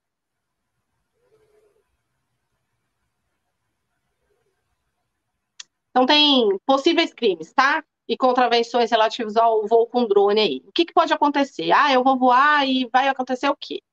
Então, eu trago aqui o, os artigos da, das, da lei das contravenções penais, como eu disse, né, as contravenções são crimes de menor potencial ofensivo aí, né, eles são crimes menores, a gente chama de crime anão. Então, lá no artigo 33 da lei da contravenção penal, gente, fala que dirigir a aeronave sem estar devidamente licenciado tem uma pena de prisão simples de 15 dias a 3 meses. E multa, não é ou multa, é e multa. Vai preso e vai ter que pagar multa. Tá? Então, não posso pilotar um drone. Aqui fala, olha lá. Dirigir a aeronave. Drone é o quê? É uma aeronave. Então, eu não posso pilotar o drone.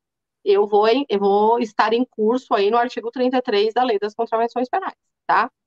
O, o artigo 33 também é uma espécie de norma penal em branco, tá? Definição que requer complemento por outra é, norma específica. Então, é, o que, que é isso no direito? Ele não vai sozinho, ele vai acompanhar um outro artigo do Código Penal, enfim, o que vai agravar a tua pena, tá? No artigo em questão, não sou especialista em criminal, tá, gente? Mas essa parte aí dá, dá para falar bem, tá? Ó, no artigo em questão, o termo devidamente licenciado para uso de drone possui fonte de definição heterogênea estando contido no RBAC. Então, olha lá, é, a legislação do, da ANAC aí, o regulamento da ANAC, de novo, presente. É ela que vai dizer qual é a definição de estar devidamente habilitado. Tá? O que, que é devidamente licenciado? O que, que é devidamente habilitado? Então, olha só, a lei, a, a lei de contravenção penal, ela te dá o fato, né? Ela fala, olha, você não pode fazer isso, se você fizer, você vai cumprir pena. Só que ela não explica o que é devidamente licenciado. Por isso que ela precisa dessa complementação do regulamento da ANAC para dizer, para trazer o conceito do que é devidamente licenciado. Senão você não entende o artigo. Tá? Então, assim, olha como é bacana o direito. É super fácil. Pode passar, Fábio. Então, lá nas contravenções, lá no, olha só, no ponto 701, olha como esse regulamento, gente, é grande. A gente falou do 7, a gente falou do 9, e a gente está falando do 701. Olha isso. Olha como uma simples operação de drone é complexa. Tá?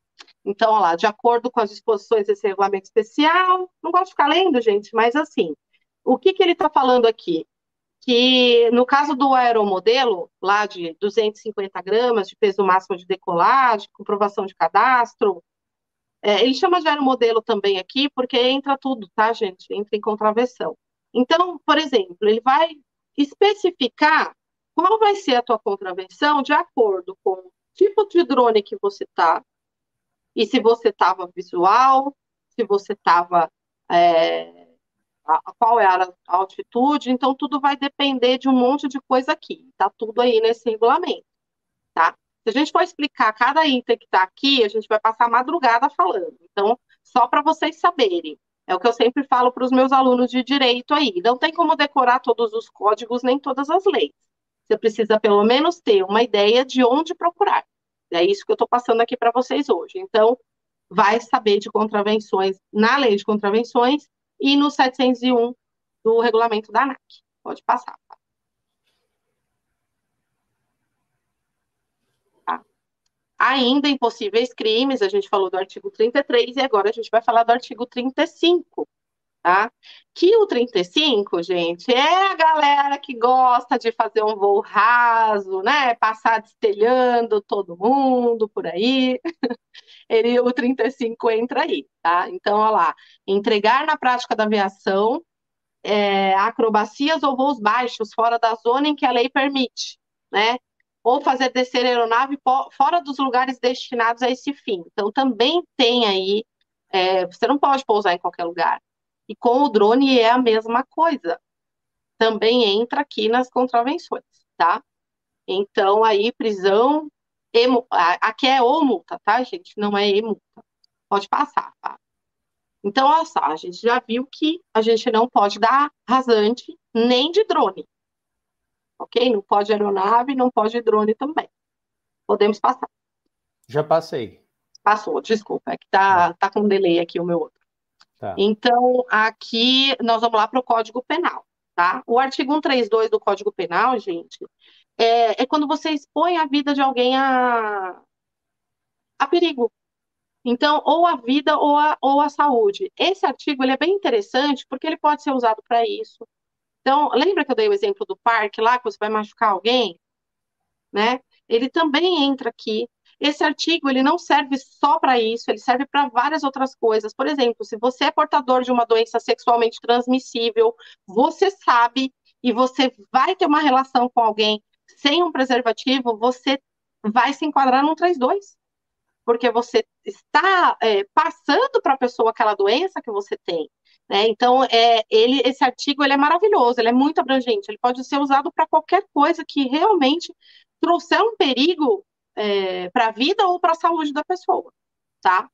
É, eu, a, a, Covid aí, né, o coronavírus, ele, ele saiu do controle, mas imagina se a gente fosse punido por transmitir o coronavírus, né? Se enquadra, se enquadra, né? É que como é uma pandemia, não, não tem como, né, gente? É um vírus invisível que está no ar, não, você não sabe que você está com o vírus muitas vezes. Eu mesma, eu peguei a Covid e eu tomei a vacina sem saber que eu estava com o vírus tomei a vacina em cima. Eu não sabia. Eu poderia ter transmitido para alguém. Deve ter transmitido, né? Mas enfim, eu não sabia. Mas, enfim, pode passar.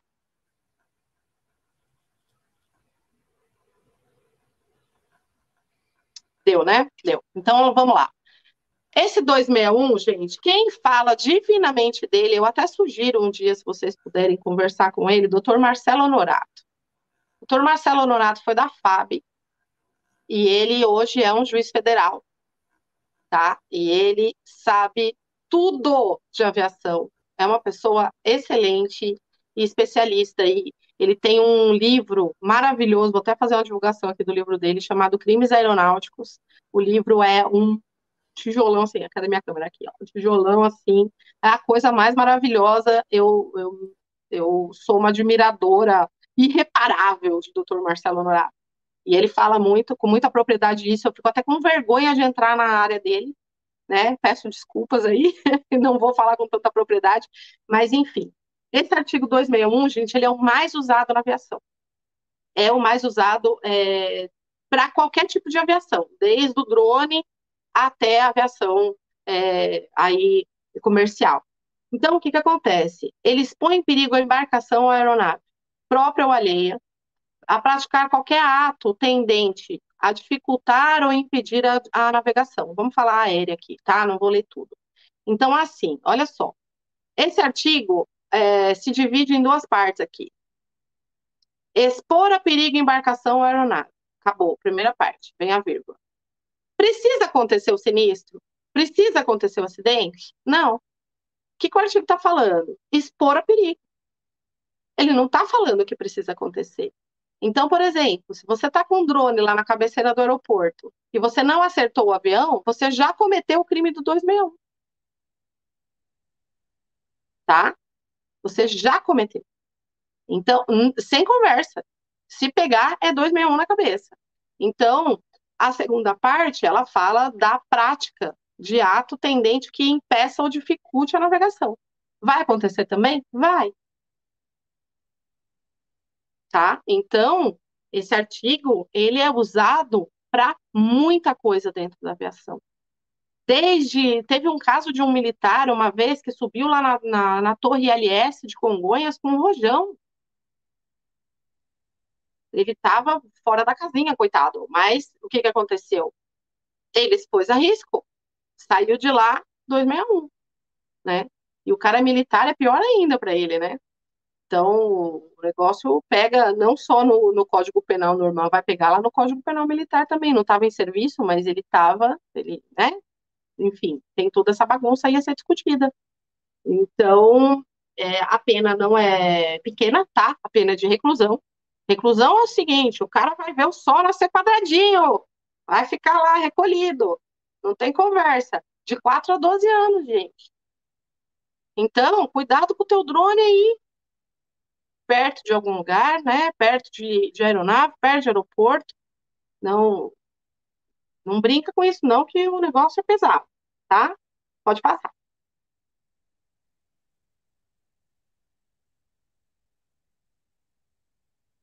Foi? Foi. Então, aqui eu faço algumas considerações aí em relação ainda ao 261, né? O 261, ele, quando ele fala aeronave, né, ele precisa de um conceito. O Código Penal, ele não é para dar conceito, né? Então, ele remete ao CBA, que é o Código Brasileiro de Aeronáutica, que tem a definição do que é aeronave lá no artigo 106. Por isso que o drone entra. Considera-se aeronave todo aparelho manobrável em voo que possa sustentar-se e circular no espaço aéreo mediante reações aerodinâmicas, inclusive apto a transportar pessoas ou coisas. Né? Então, o drone entra aqui.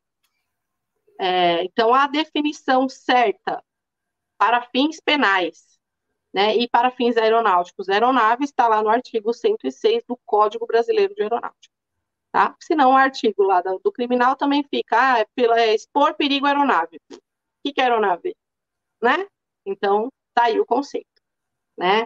É, aqui, gente, eu nem vou falar isso porque é muito complexo, é, é mesmo para o pessoal do crime, tá? Da área criminal, que fala de perigo concreto, perigo relativo, enfim. Então, vamos pular isso aqui. Pode, pulsar, pode pular, por favor. Então, aqui, ó, para a tipificação da conduta no crime previsto nesse artigo, necessidade de existir dolo, ainda que seja dolo eventual. Então, o que, que eu vou explicar aqui para vocês? Qual que é a diferença? Isso é muito legal e é muito importante, porque quase ninguém conhece essa diferença. O que, que é dolo, o que, que é culpa? Então, a culpa, porque o nome confunde, né? A culpa é do crime culposo. O crime culposo é sem intenção de cometer o crime. Tá? Então, você estava lá no parque com o drone, foi lá, atingiu a cabeça da criança, é um crime culposo. Tá? Lesão corporal culposa.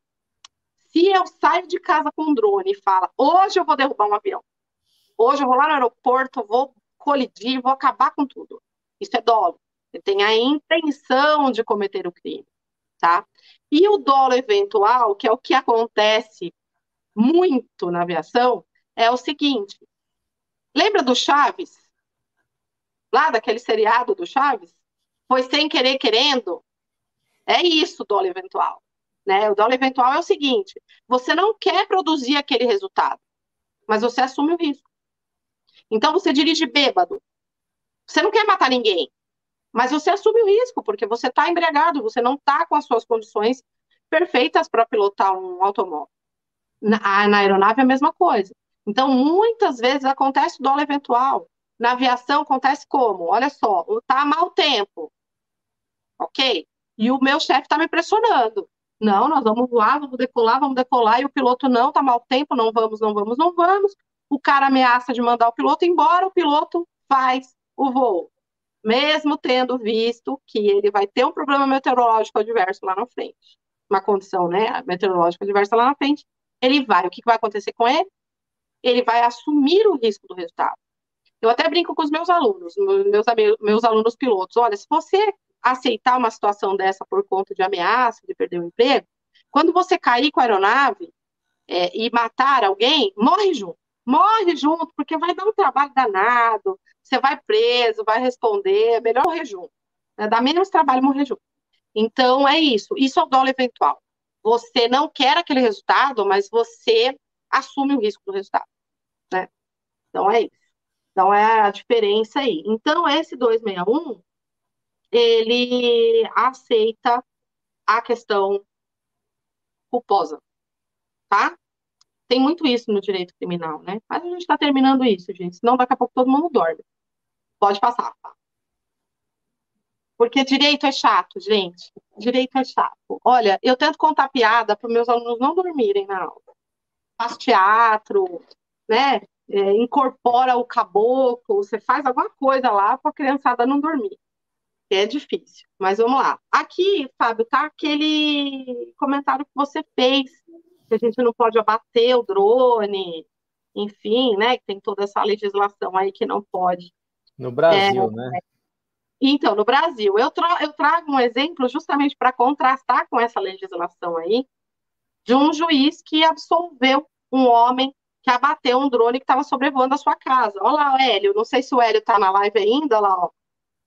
Imagina um mecânico ao fechar a turbina se ele cometer um erro comunicar. É exatamente isso. Então, é, ele está aí ainda. Pensei que ele não estava, está aí.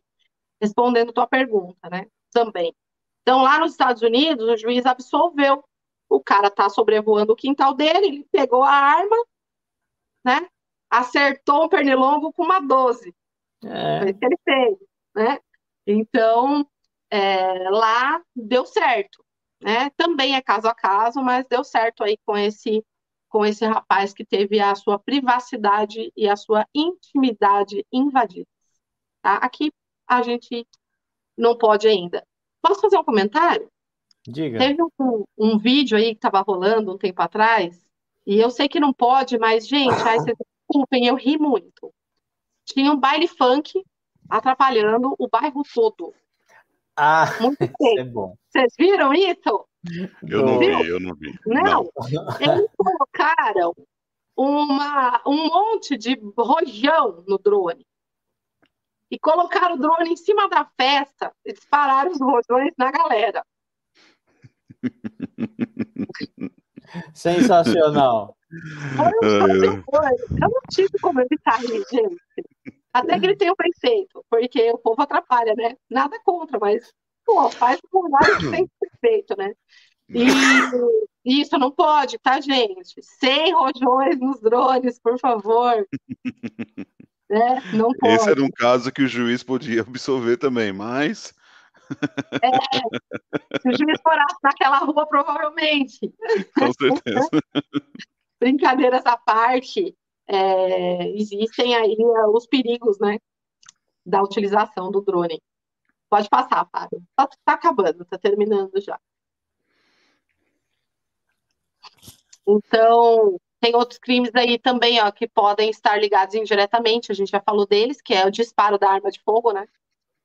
Em, em questões de abate e tal, e não é só pela questão de ser um drone, é pela questão que a legislação é, não permite, né, que seja disparadas armas de fogo aí, dessa forma. Está lá no artigo 15, tá, do Estatuto do Desarmamento.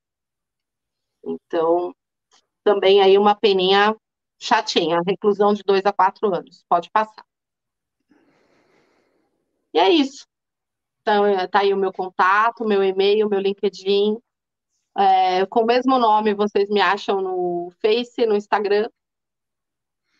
E espero que eu tenha conseguido mostrar aí a, a, a legislação, né? Não toda, mas um, um pedacinho para ter noção é o que eu sempre falo, o importante é você ter noção de onde procurar, né?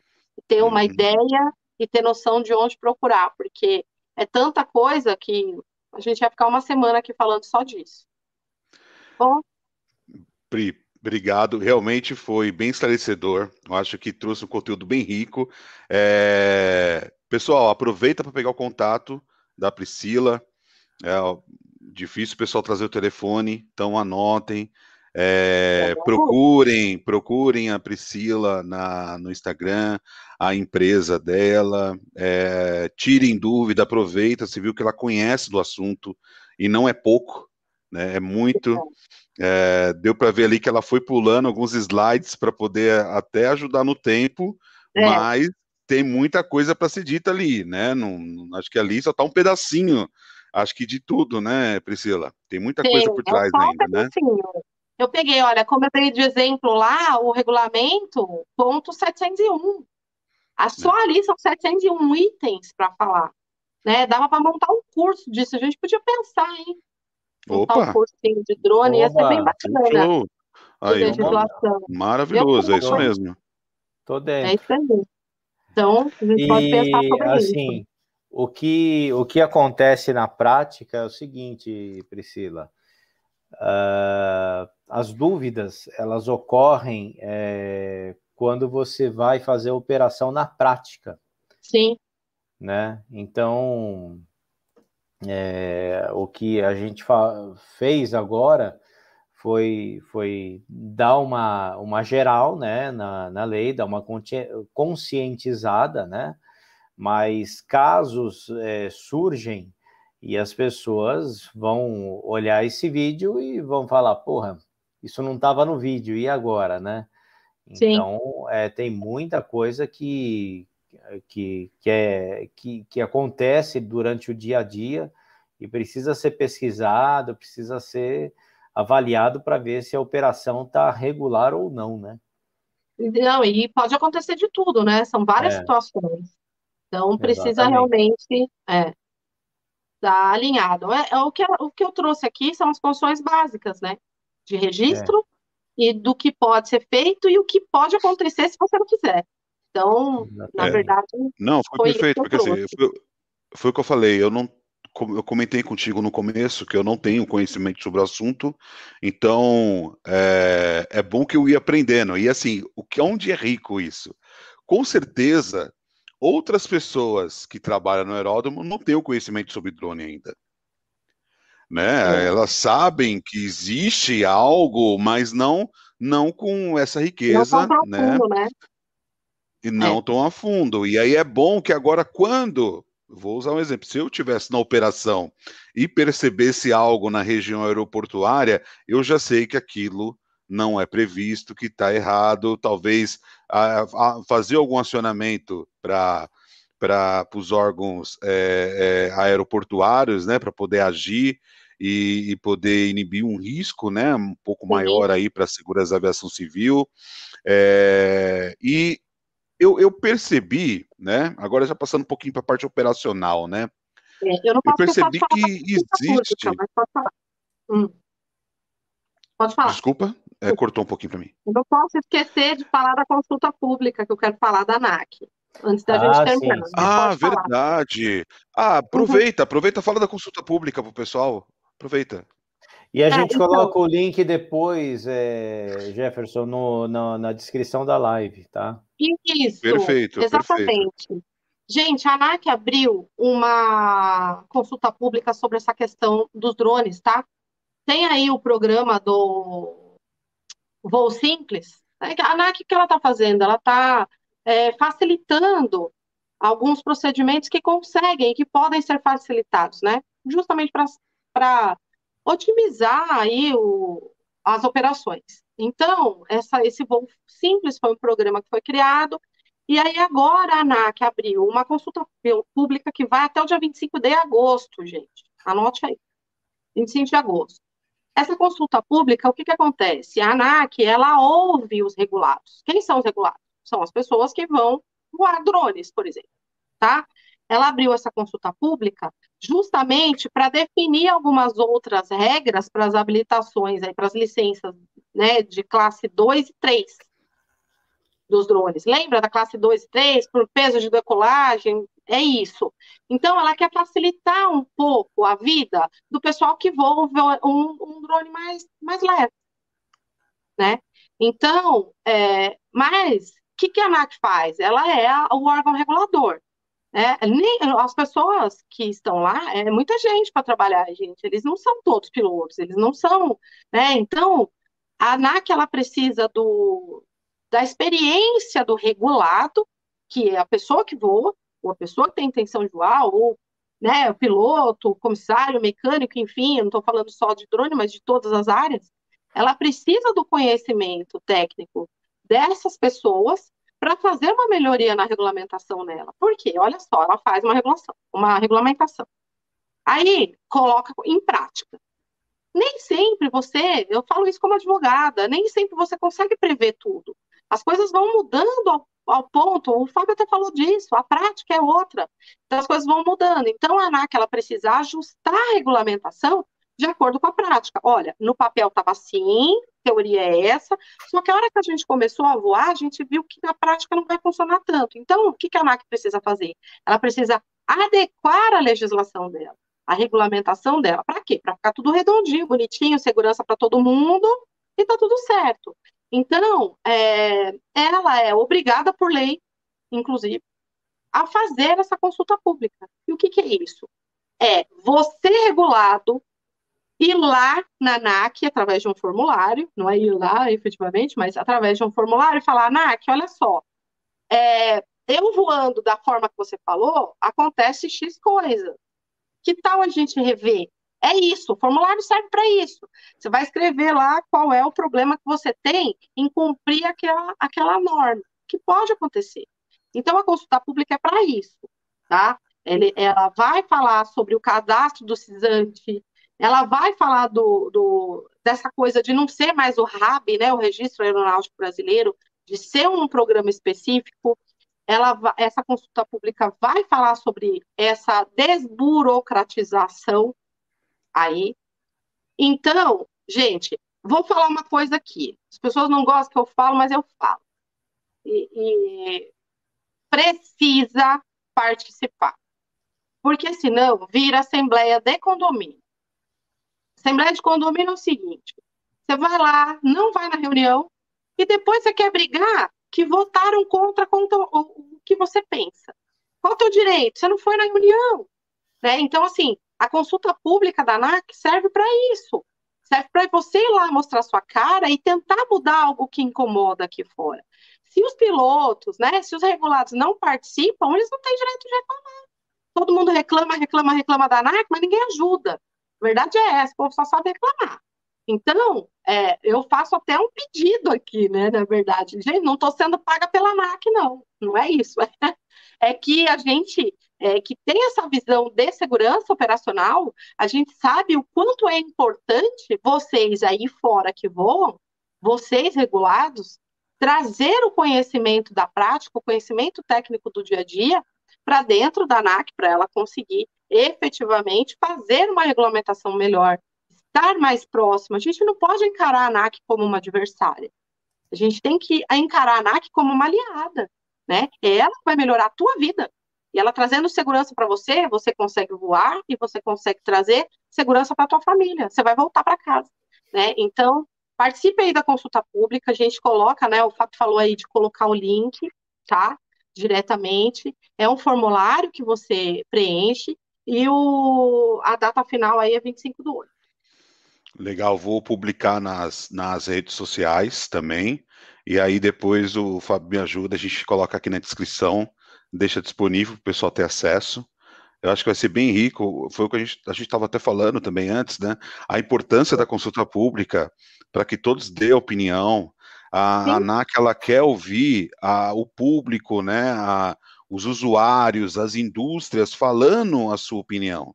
Né, colocando lá o que acha e tudo mais. Então, vai ser bem interessante uh, essa interação de todos, né, com, com um pouco de contribuição que seja, né. Tem uma pergunta aí do Júnior, é interessante essa pergunta dele. Né, ele fala quanto tempo de validade da habilitação, né, para pilotar um drone. Então, está tudo especificado lá no, no regulamento e CMA periódico, igual piloto de avião normal, tá? Eu não, desculpa, eu não me atentei efetivamente ao prazo, né? Quanto é a validade? É, não, não decorei isso, mas também a validade provavelmente vai variar do tipo de drone, né? Da classificação de drone que você pilota. Tá? Então, é, justamente, acho que eles também devem tratar disso aí, nessa questão do voo simples, na consulta pública, né? Porque se eles estão querendo é, mudar, avaliar, talvez mude também essa questão. Então, Júnior, eu fico te devendo efetivamente o, o tempo, né? A validade, mas é, ela vai seguir é, o padrão CMA. Tá? Show. E agora, né, para a gente estender não muito, mas para complementar com, com, com o tema que a gente quer saber bastante, é, eu vejo né, a aplicabilidade do drone hoje ser usada para muitas funcionalidades né, na, na operação. É, seja numa ronda, em uma grande área de, de plantação, por exemplo, é, numa grande indústria, ou para vistorias de manutenção, em, em áreas né, de, de, teto de alguma indústria, de um prédio, é, um suporte para tubulação, como até o Caruso comentou, né, que é utilizado também. Então, Sim. Caruso, é, eu vi o pessoal fazendo teste de ronda no aeroporto, feito com, com um drone. Era um teste, uhum. lógico, assistido, né? Não sei como isso tá, mas, Caruso, como que está usando? Qual é as principais funcionalidades hoje do drone para a segurança, é, vou falar segurança corporativa como um todo, né? Que acho que engloba todas as áreas da empresa, pode ser utilizado não só para segurança, mas também para o pro processo operacional de uma indústria, né?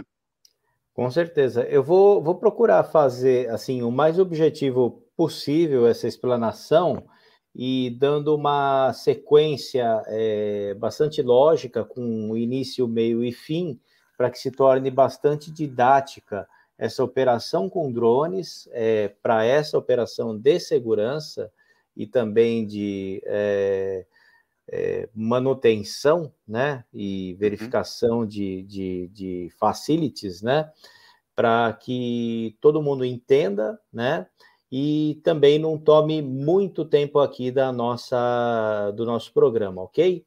Então, então vamos. Você queria falar alguma coisa?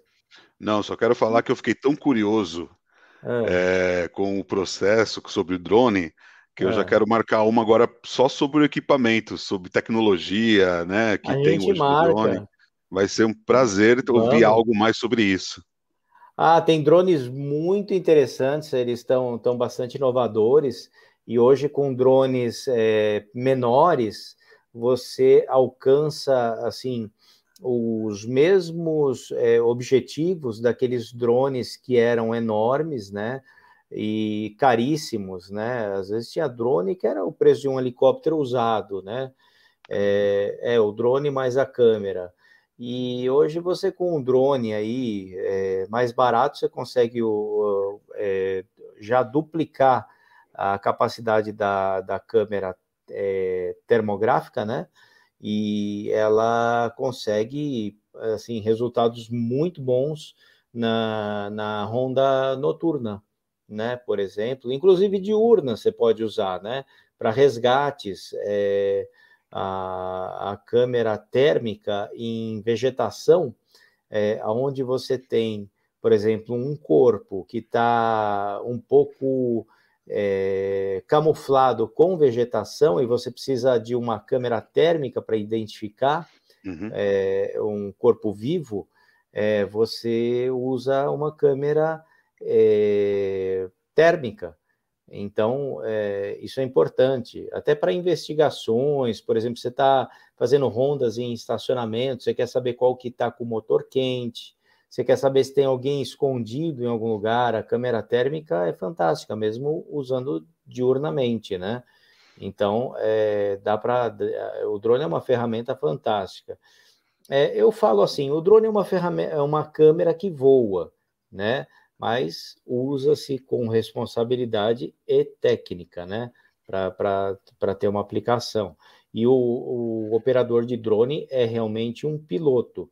Pena que ele não faz um curso de pilotagem mesmo, assim, com, com os devidos cuidados, assim, olha, a aproximação deve ser deste modo. Eu, eu incluiria, inclusive, na, na operação de drone, um rádio aeronáutico para ele falar com as aeronaves próximas, porque se você está operando num lugar onde tem helicópteros, por exemplo, os helicópteros eles, eles, eles se comunicam quando eles vão pousar.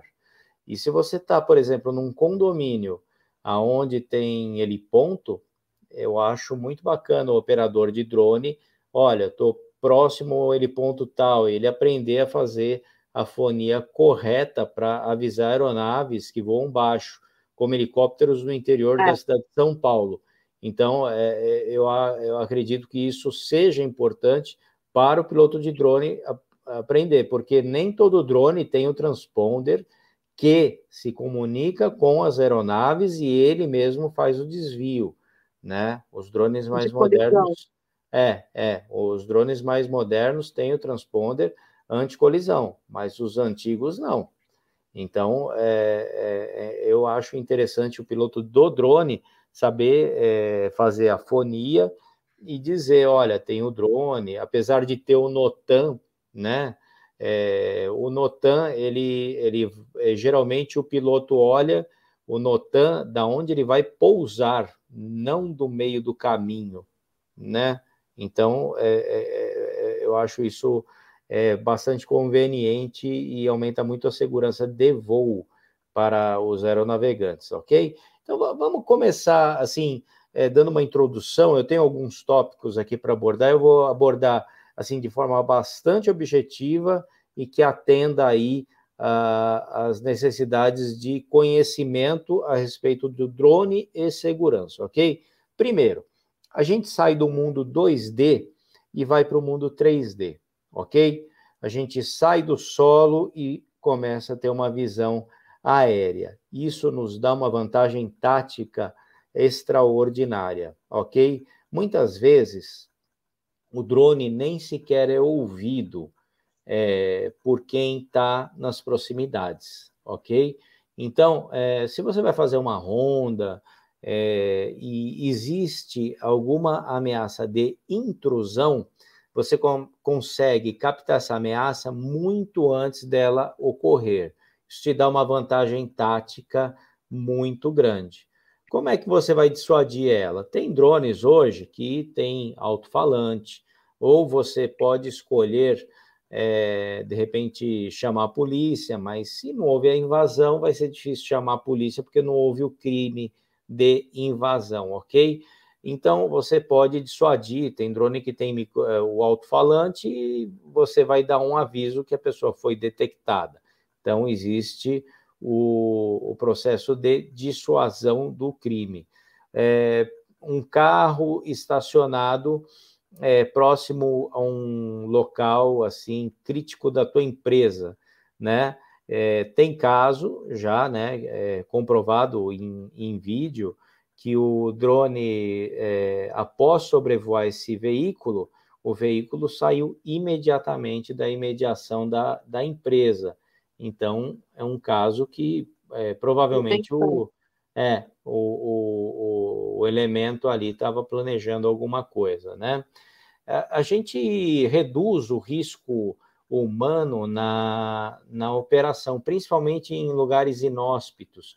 Você tem é, locais assim de pântano, selva, é, é, rios, e o que, que acontece ali? É, você tem insetos, cobras, é, animais peçonhentos. É, o, uh, então, se você colocar um, uma pessoa para fazer ronda nesses locais, ela pode é, sofrer algum tipo de ataque, né? Até um mosquito, né? Pode deixar a pessoa extremamente doente. Então, se você tira o, o ser humano desse ambiente, por exemplo, em áreas de reserva, e coloca um drone para substituí-lo, ele vai é, já é, reduzir bastante esse passivo que você vai ter trabalhista, né? E é, você vai ter uma visão ainda muito mais ampliada, tá? O drone ele pode voar em várias é, altitudes. Eu só sugeriria que não voasse abaixo de árvores em clareiras, assim, é, em lugares muito restritos, né? Mas se você tem um, uma, uma, um parque grande, assim, onde permite que ele voe um pouco mais baixo, tudo bem, mas tem legislação para isso, onde ele não é, conflite com é, pessoas, né, principalmente, né, mas os drones hoje eles têm sensores anticolisão, tá? A gente amplia é, quase de forma imensurável a visão de toda a equipe com apenas um equipamento, pois a imagem pode ser compartilhada. Então, a imagem de um drone apenas não é vista apenas pelo operador ela é vista por toda a equipe, ela pode ser compartilhada. Primeiro, porque ela vai é, ser vista na central de monitoramento, é, ela pode ser compartilhada através de aparelhos celulares, é, de quem é, tiver essa habilitação, de tem, quem tiver essa permissão para ver as imagens do drone, e isso agiliza demais qualquer tipo de reação é, no caso de ah, alguma necessidade, ok? É, a gente tem a vantagem tática de antecipar ameaças, isso eu já falei, né? É, enquanto o drone ele capta as imagens, a equipe planeja em lugar seguro as ações táticas e toma as ações protocolares para cada situação. Então, é, o drone está sobrevoando, ele está é, é, faz com que a equipe entenda a situação de uma forma mais macro e é, se posiciona corretamente, vai chamar a polícia. Isso eu acho que mais num caso de operação é, envolvendo órgãos públicos. Isso é bastante é. importante. A né? segurança né? pública está usando bastante mesmo. Bastante. É. E segurança pública. É, aliás, segurança pública não precisa de autorização para voo. Né? A, a, segurança pública pode fazer o voo sem a necessidade da anuência do DCEA, mas obviamente vai coordenar para não causar nenhum acidente, até porque o, o águia vai estar tá voando lá por perto, provavelmente, e não vai querer derrubar o, o águia, né? Por causa do drone do bombeiro, né? Mas operações táticas, é, por exemplo, em favela, a gente teve essa operação no Rio de Janeiro, que saiu um monte de santinho, é, foram para o céu. É, eles, eles usaram muito o drone ali, né, para saber onde os santinhos estavam, né? ali armados em cima dos telhados, né?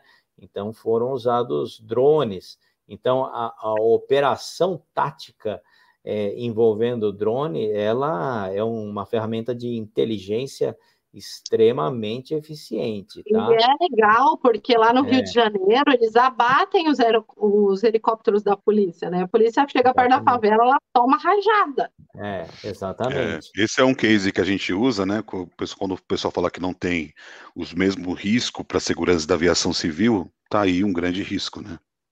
Exatamente. O drone é dificílimo abater, tá? Se você não tiver uma 12, é, você não vai abater um drone. É, nem, nem, com, nem com uma mira telescópica você não, não abate um drone, porque ele está sempre em movimento, geralmente. É mais difícil, né? É muito difícil você, mesmo com uma mira é, telescópica.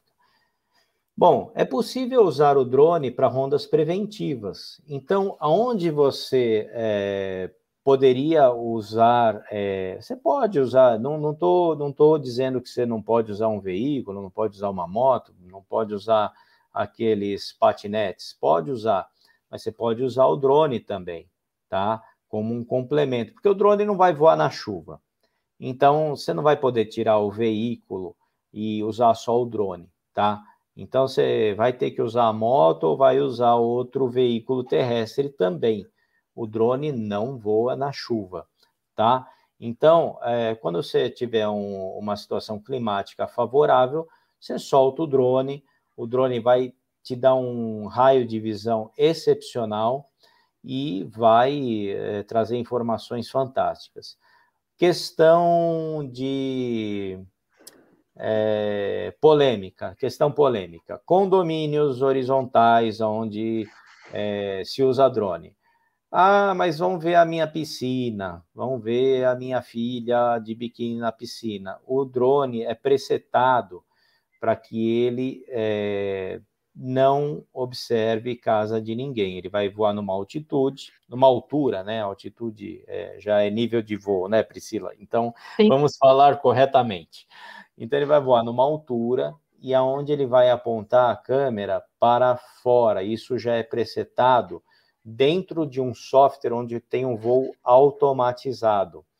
Então, dentro desse voo automatizado, ele vai voar apontando a câmera para os, os pontos presetados. Então, ele não vai enxergar a casa de ninguém e não vai é, influenciar, não vai é, comprometer a privacidade de ninguém, absolutamente, ok? Você pode fazer vários tipos de rondas, você pode fazer uma é, é, é, rondas de acordo com a tua avaliação de risco, análise de risco. Você faz a análise de risco de um condomínio horizontal, por exemplo. Você vai saber que de manhã cedo existe o um maior fluxo aonde? Na saída do condomínio. manda o drone. É, manda o drone na portaria de manhã. É, na chegada também, manda na portaria, no final da tarde. À noite, faça as rondas, à tarde, faça as rondas, né? Então, é, a cada momento você tem os presets de ronda que você pode escolher. Mesma coisa nas empresas, indústrias. Tem indústria que usa para Ronda 1, vamos verificar o telhado. Ronda 2, verificar a temperatura da tubulação. É, setorizada, né? Exatamente. Ronda 3, já está tudo presetado.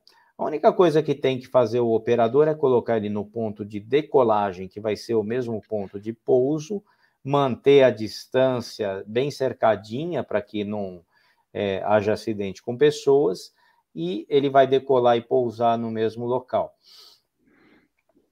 É, então, é, o, o, operador ele simplesmente vai colocar o drone lá, apertar o botão de ligar, ele vai decolar sozinho, vai fazer a ronda, vai pousar sozinho, o operador tira o drone de lá, é, troca a bateria, vem um pack de bateria, ele vai fazer os rodízios de bateria e, e fim de papo.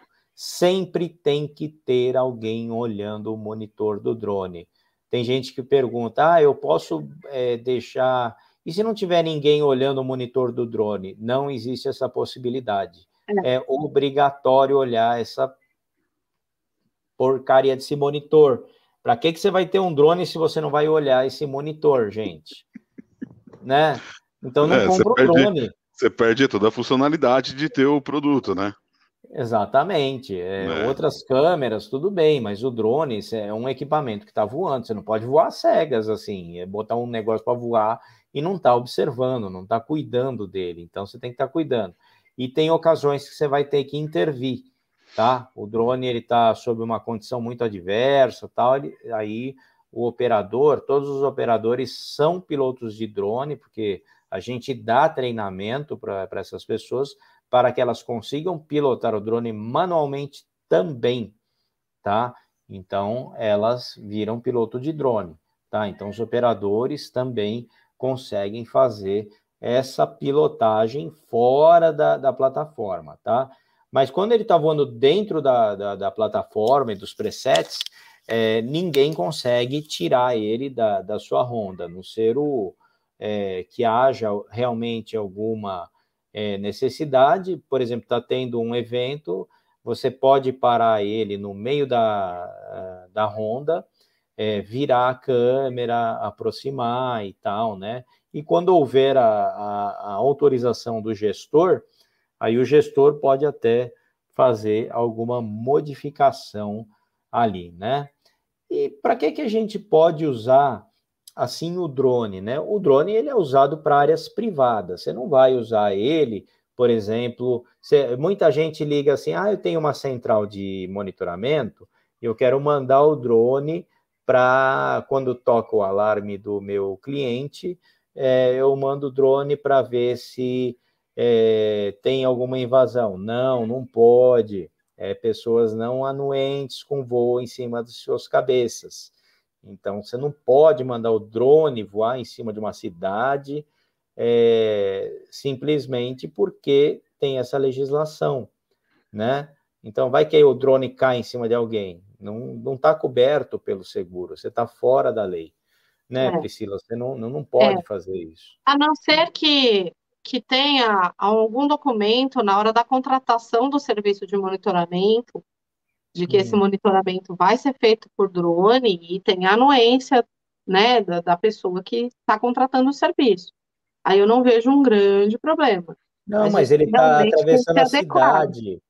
Sim, sim. Não Porque pode. todas as coisas. Não, por exemplo, se ele vai é, a um quarteirão, por exemplo, é um exemplo, tá? É. Você vai, vai com uma, um motoqueiro. Vai lá, um motoqueiro, um motociclista, né? Nem um motoqueiro vai lá com o motociclista, leva o drone, né? Aí e ele para um pouco antes, e aí ele disponibiliza o drone com a, a devida distância das outras construções e com a autorização, né, a anuência contratual. Né? Aí sim, mas aí ir com o drone até lá, não. Não, é, sair é, da base de, de forma, monitoramento, exatamente. não. E você usar, é. usaria é, duas tecnologias, né? né? Aliás, duas tecnologias não, dois serviços, né? A, a moto e o drone em si, mas você consegue preservar a segurança do teu funcionário. É, é, aí, aí, aí sim, aí eu concordo. É, mas, mas aí agora, sai minha área, aí o, é tua, o pessoal, o pessoal quer sair da base, quer sair do telhado voando de drone, atravessa seis quilômetros de cidade não.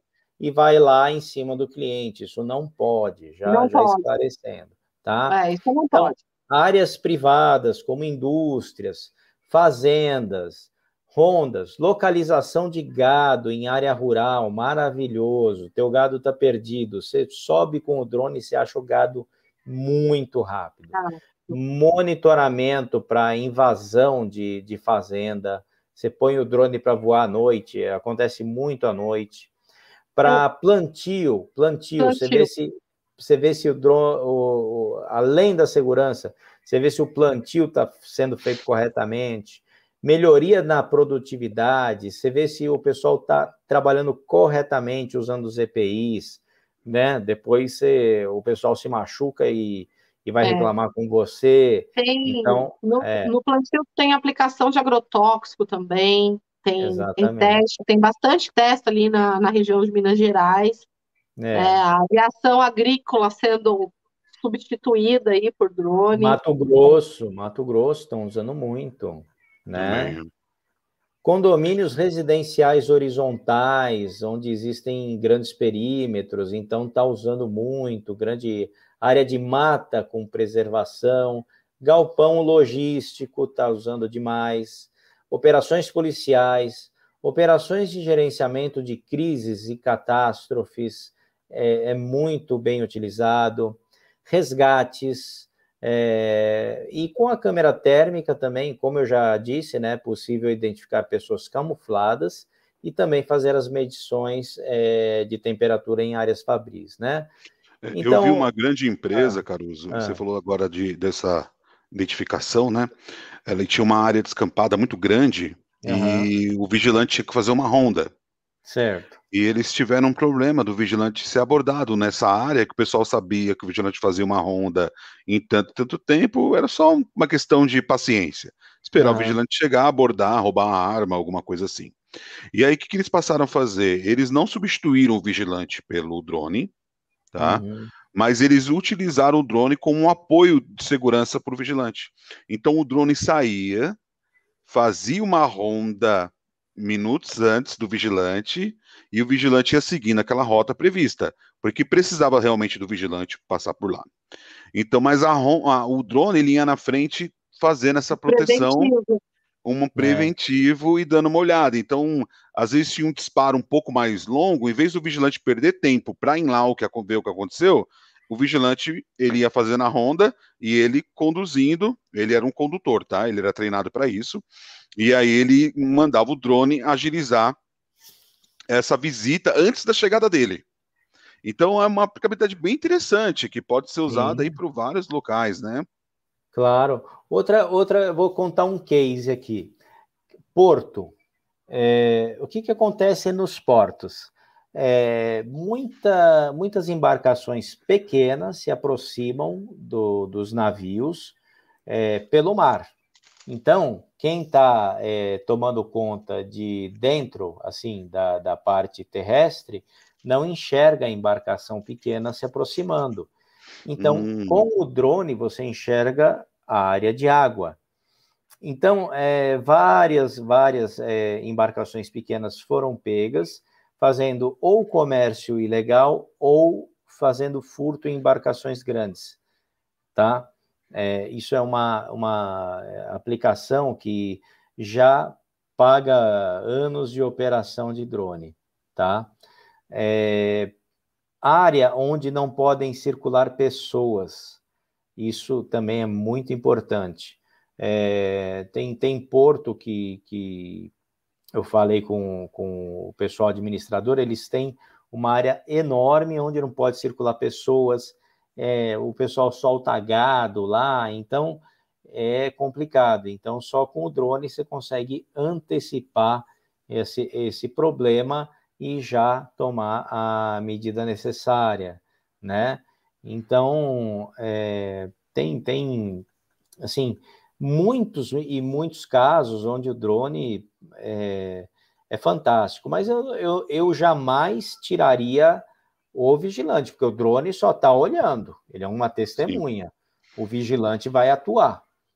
Tá? É. Tem que ter alguém que atue. Né? É uma melhoria, né? É melhoria do processo, não é uma Exatamente. substituição do homem, né? É. Eu acho que com isso eu, eu assim dei uma é, é, assim uma, uma, um, uma visão geral sobre as aplicações. Obviamente vão surgir muitas outras. Outra coisa, Sim. não pode voar com drone próximo a linhas de alta tensão. Sabe aqueles linhões? Uhum. Não pode voar. Você vai pensar, ah, vou fazer é, inspeção de linha. Ele cai se você voar muito perto. Tá? Hum, não pode.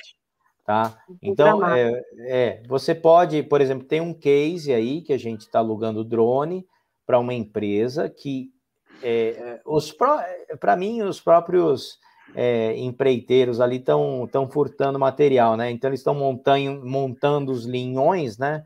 Aí o que acontece? À noite começa a sumir material, né? Então os vigilantes, eles precisam que o drone voe à noite, pelo menos para afugentar, né?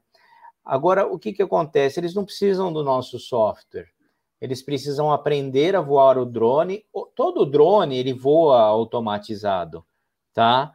Então fazer uma ronda só ele faz ou duas, tá? Os mais modernos, né?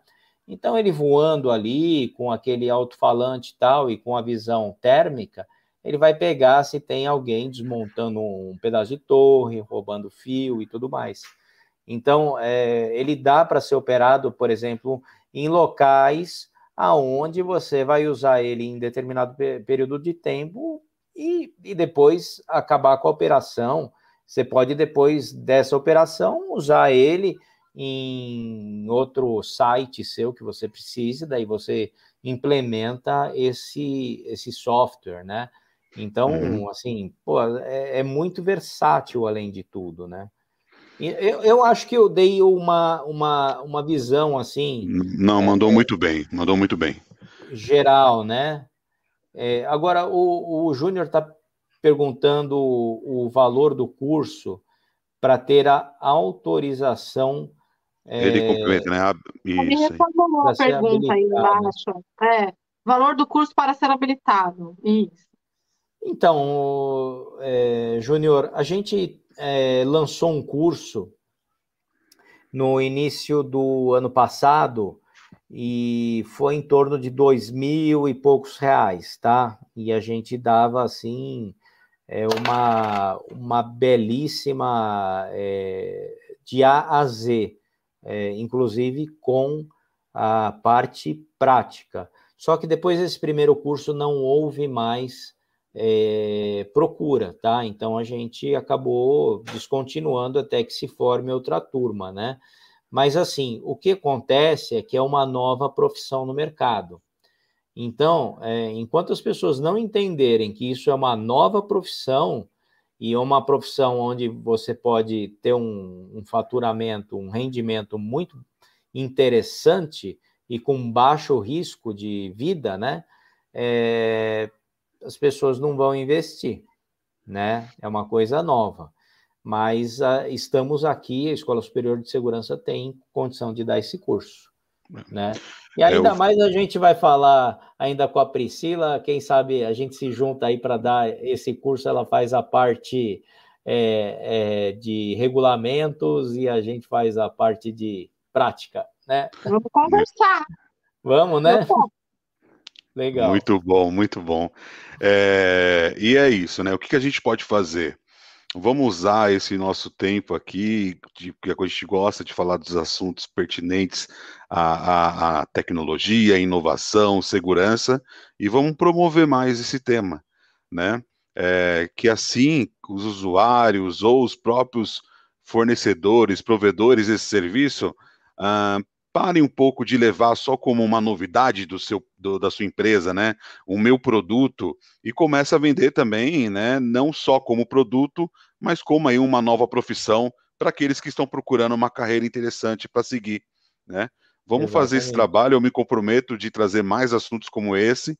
Já, né? Como já para quem não viu falando, tô combinando já com, com o pessoal para a gente montar um falando mais da tecnologia. Eu acho que a gente foi bem, bem teórico e aí o, o Fábio deu uma explanação bacana, mas acho que dá para trazer um negócio muito bacana. É só abrir o espaço, né? Só deu a, abriu o apetite, vamos Verdade. dizer assim. É, e vai ser um prazer. Pessoal, acho que duas horas e vinte, tá bom né? Poxa! já dá para ir para cama já, hein?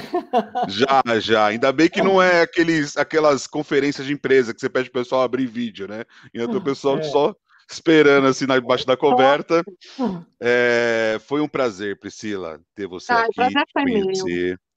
Fábio, como sempre, cara, obrigado, né? Eu que agradeço o seu empenho e os seus programas são maravilhosos, cara. E para mim é uma honra ter você aqui, cara. Você te considero como irmão, cara. Você cara, é muito show. querido mesmo. Ah, e Priscila, você, você também é uma grande amiga e eu sempre Obrigada. lembro de você. Você sabe que eu sempre lembro de você. E, e você viu como eu te chamei, né? Priscila, Para o que você está fazendo. Para tudo. para tudo. Para tudo. Para tudo que eu preciso convite falar com urgente. Você, convite urgente. É. Tá então, tá bom, ela desmarcou compromissos para estar conosco. Muito obrigado, Priscila, de coração. Sim. Uma pessoa que eu adoro também. Obrigada, Legal. eu também adoro, viu? Você mora no meu coração. E Jefferson, bem-vindo aí, meu hall de amigos, tá? Obrigada. Adoro fazer novas amizades. Uma vez eu ouvi de um amigo, o Jefferson é um, é um acumulador de amigos. Eu falei, adorei essa definição. Eu assim também. Muito bom. É, pessoal, para todos que participaram Obrigada. de mais esse evento, muito obrigado. É, foram duas horas e vinte maravilhosas, cheias de conteúdo. Vale a pena. Manda para os amigos e fala, pessoal, não consegue assistir duas horas? Assiste uma parte, depois assiste a outra, porque é. vocês é. não vão se arrepender. Na verdade, é muito conteúdo, é, vale a pena. Agradeço também, eu sempre falo isso aqui, agradeço aos familiares dos nossos convidados que disponibilizam o tempo deles em um dia como esse, de ficar até tarde aqui batendo um papo com a gente, e todos que né, só estão aqui assistindo e, e vêm contribuir, trazendo perguntas, ou mesmo só agradecendo uh, o nosso empenho, que isso é, essa é a nossa satisfação. Eu deixo o convite para todos para mais um IAVSEC na quarta-feira que vem a minha esposa que acabou mandar mensagem também, muito obrigado. é, a, a, todos, eu deixo o convite para o InhaVisec na semana que vem. Lembrando que a nossa série Segurança da Carga, ela acontece há 15 dias, então a gente teve essa semana, vamos ter só na outra semana, mas amanhã tem live aqui no canal Segurança Estratégica, não é, Caruso? Quem é que vai não, estar aqui não, amanhã? Não, não, ficou para a semana que vem. Semana que é... vem? A gente vai fazer com o diretor da Bloomberg. É um assunto super interessante. É, eu não lembro de cabeça, eu vou colocar no ar é, amanhã, provavelmente eu coloco, mas vocês me desculpem porque o assunto está em inglês e eu não lembro agora. Então, relaxa, relaxa. Mas, a mas já eu... deixou o convite, mas a gente vai promover na quarta-feira que vem, como é na quinta, é, a gente é promove quinta, também. É, é isso aí. tá bom. Muito legal. Pessoal, vou encerrar por aqui. Obrigada. É, uma boa noite a todos e até o próximo em Avisec. E eu vou né, falar aqui também, deixar aqui, não deixem de seguir a Priscila nas redes sociais e a Obrigada. sua empresa, hein? Não vamos esquecer. Pessoal, Obrigada. um abraço. Até um abraço. mais. Tchau, tchau. Até a tchau, próxima. Tchau, tchau, tchau. Até a próxima. Até.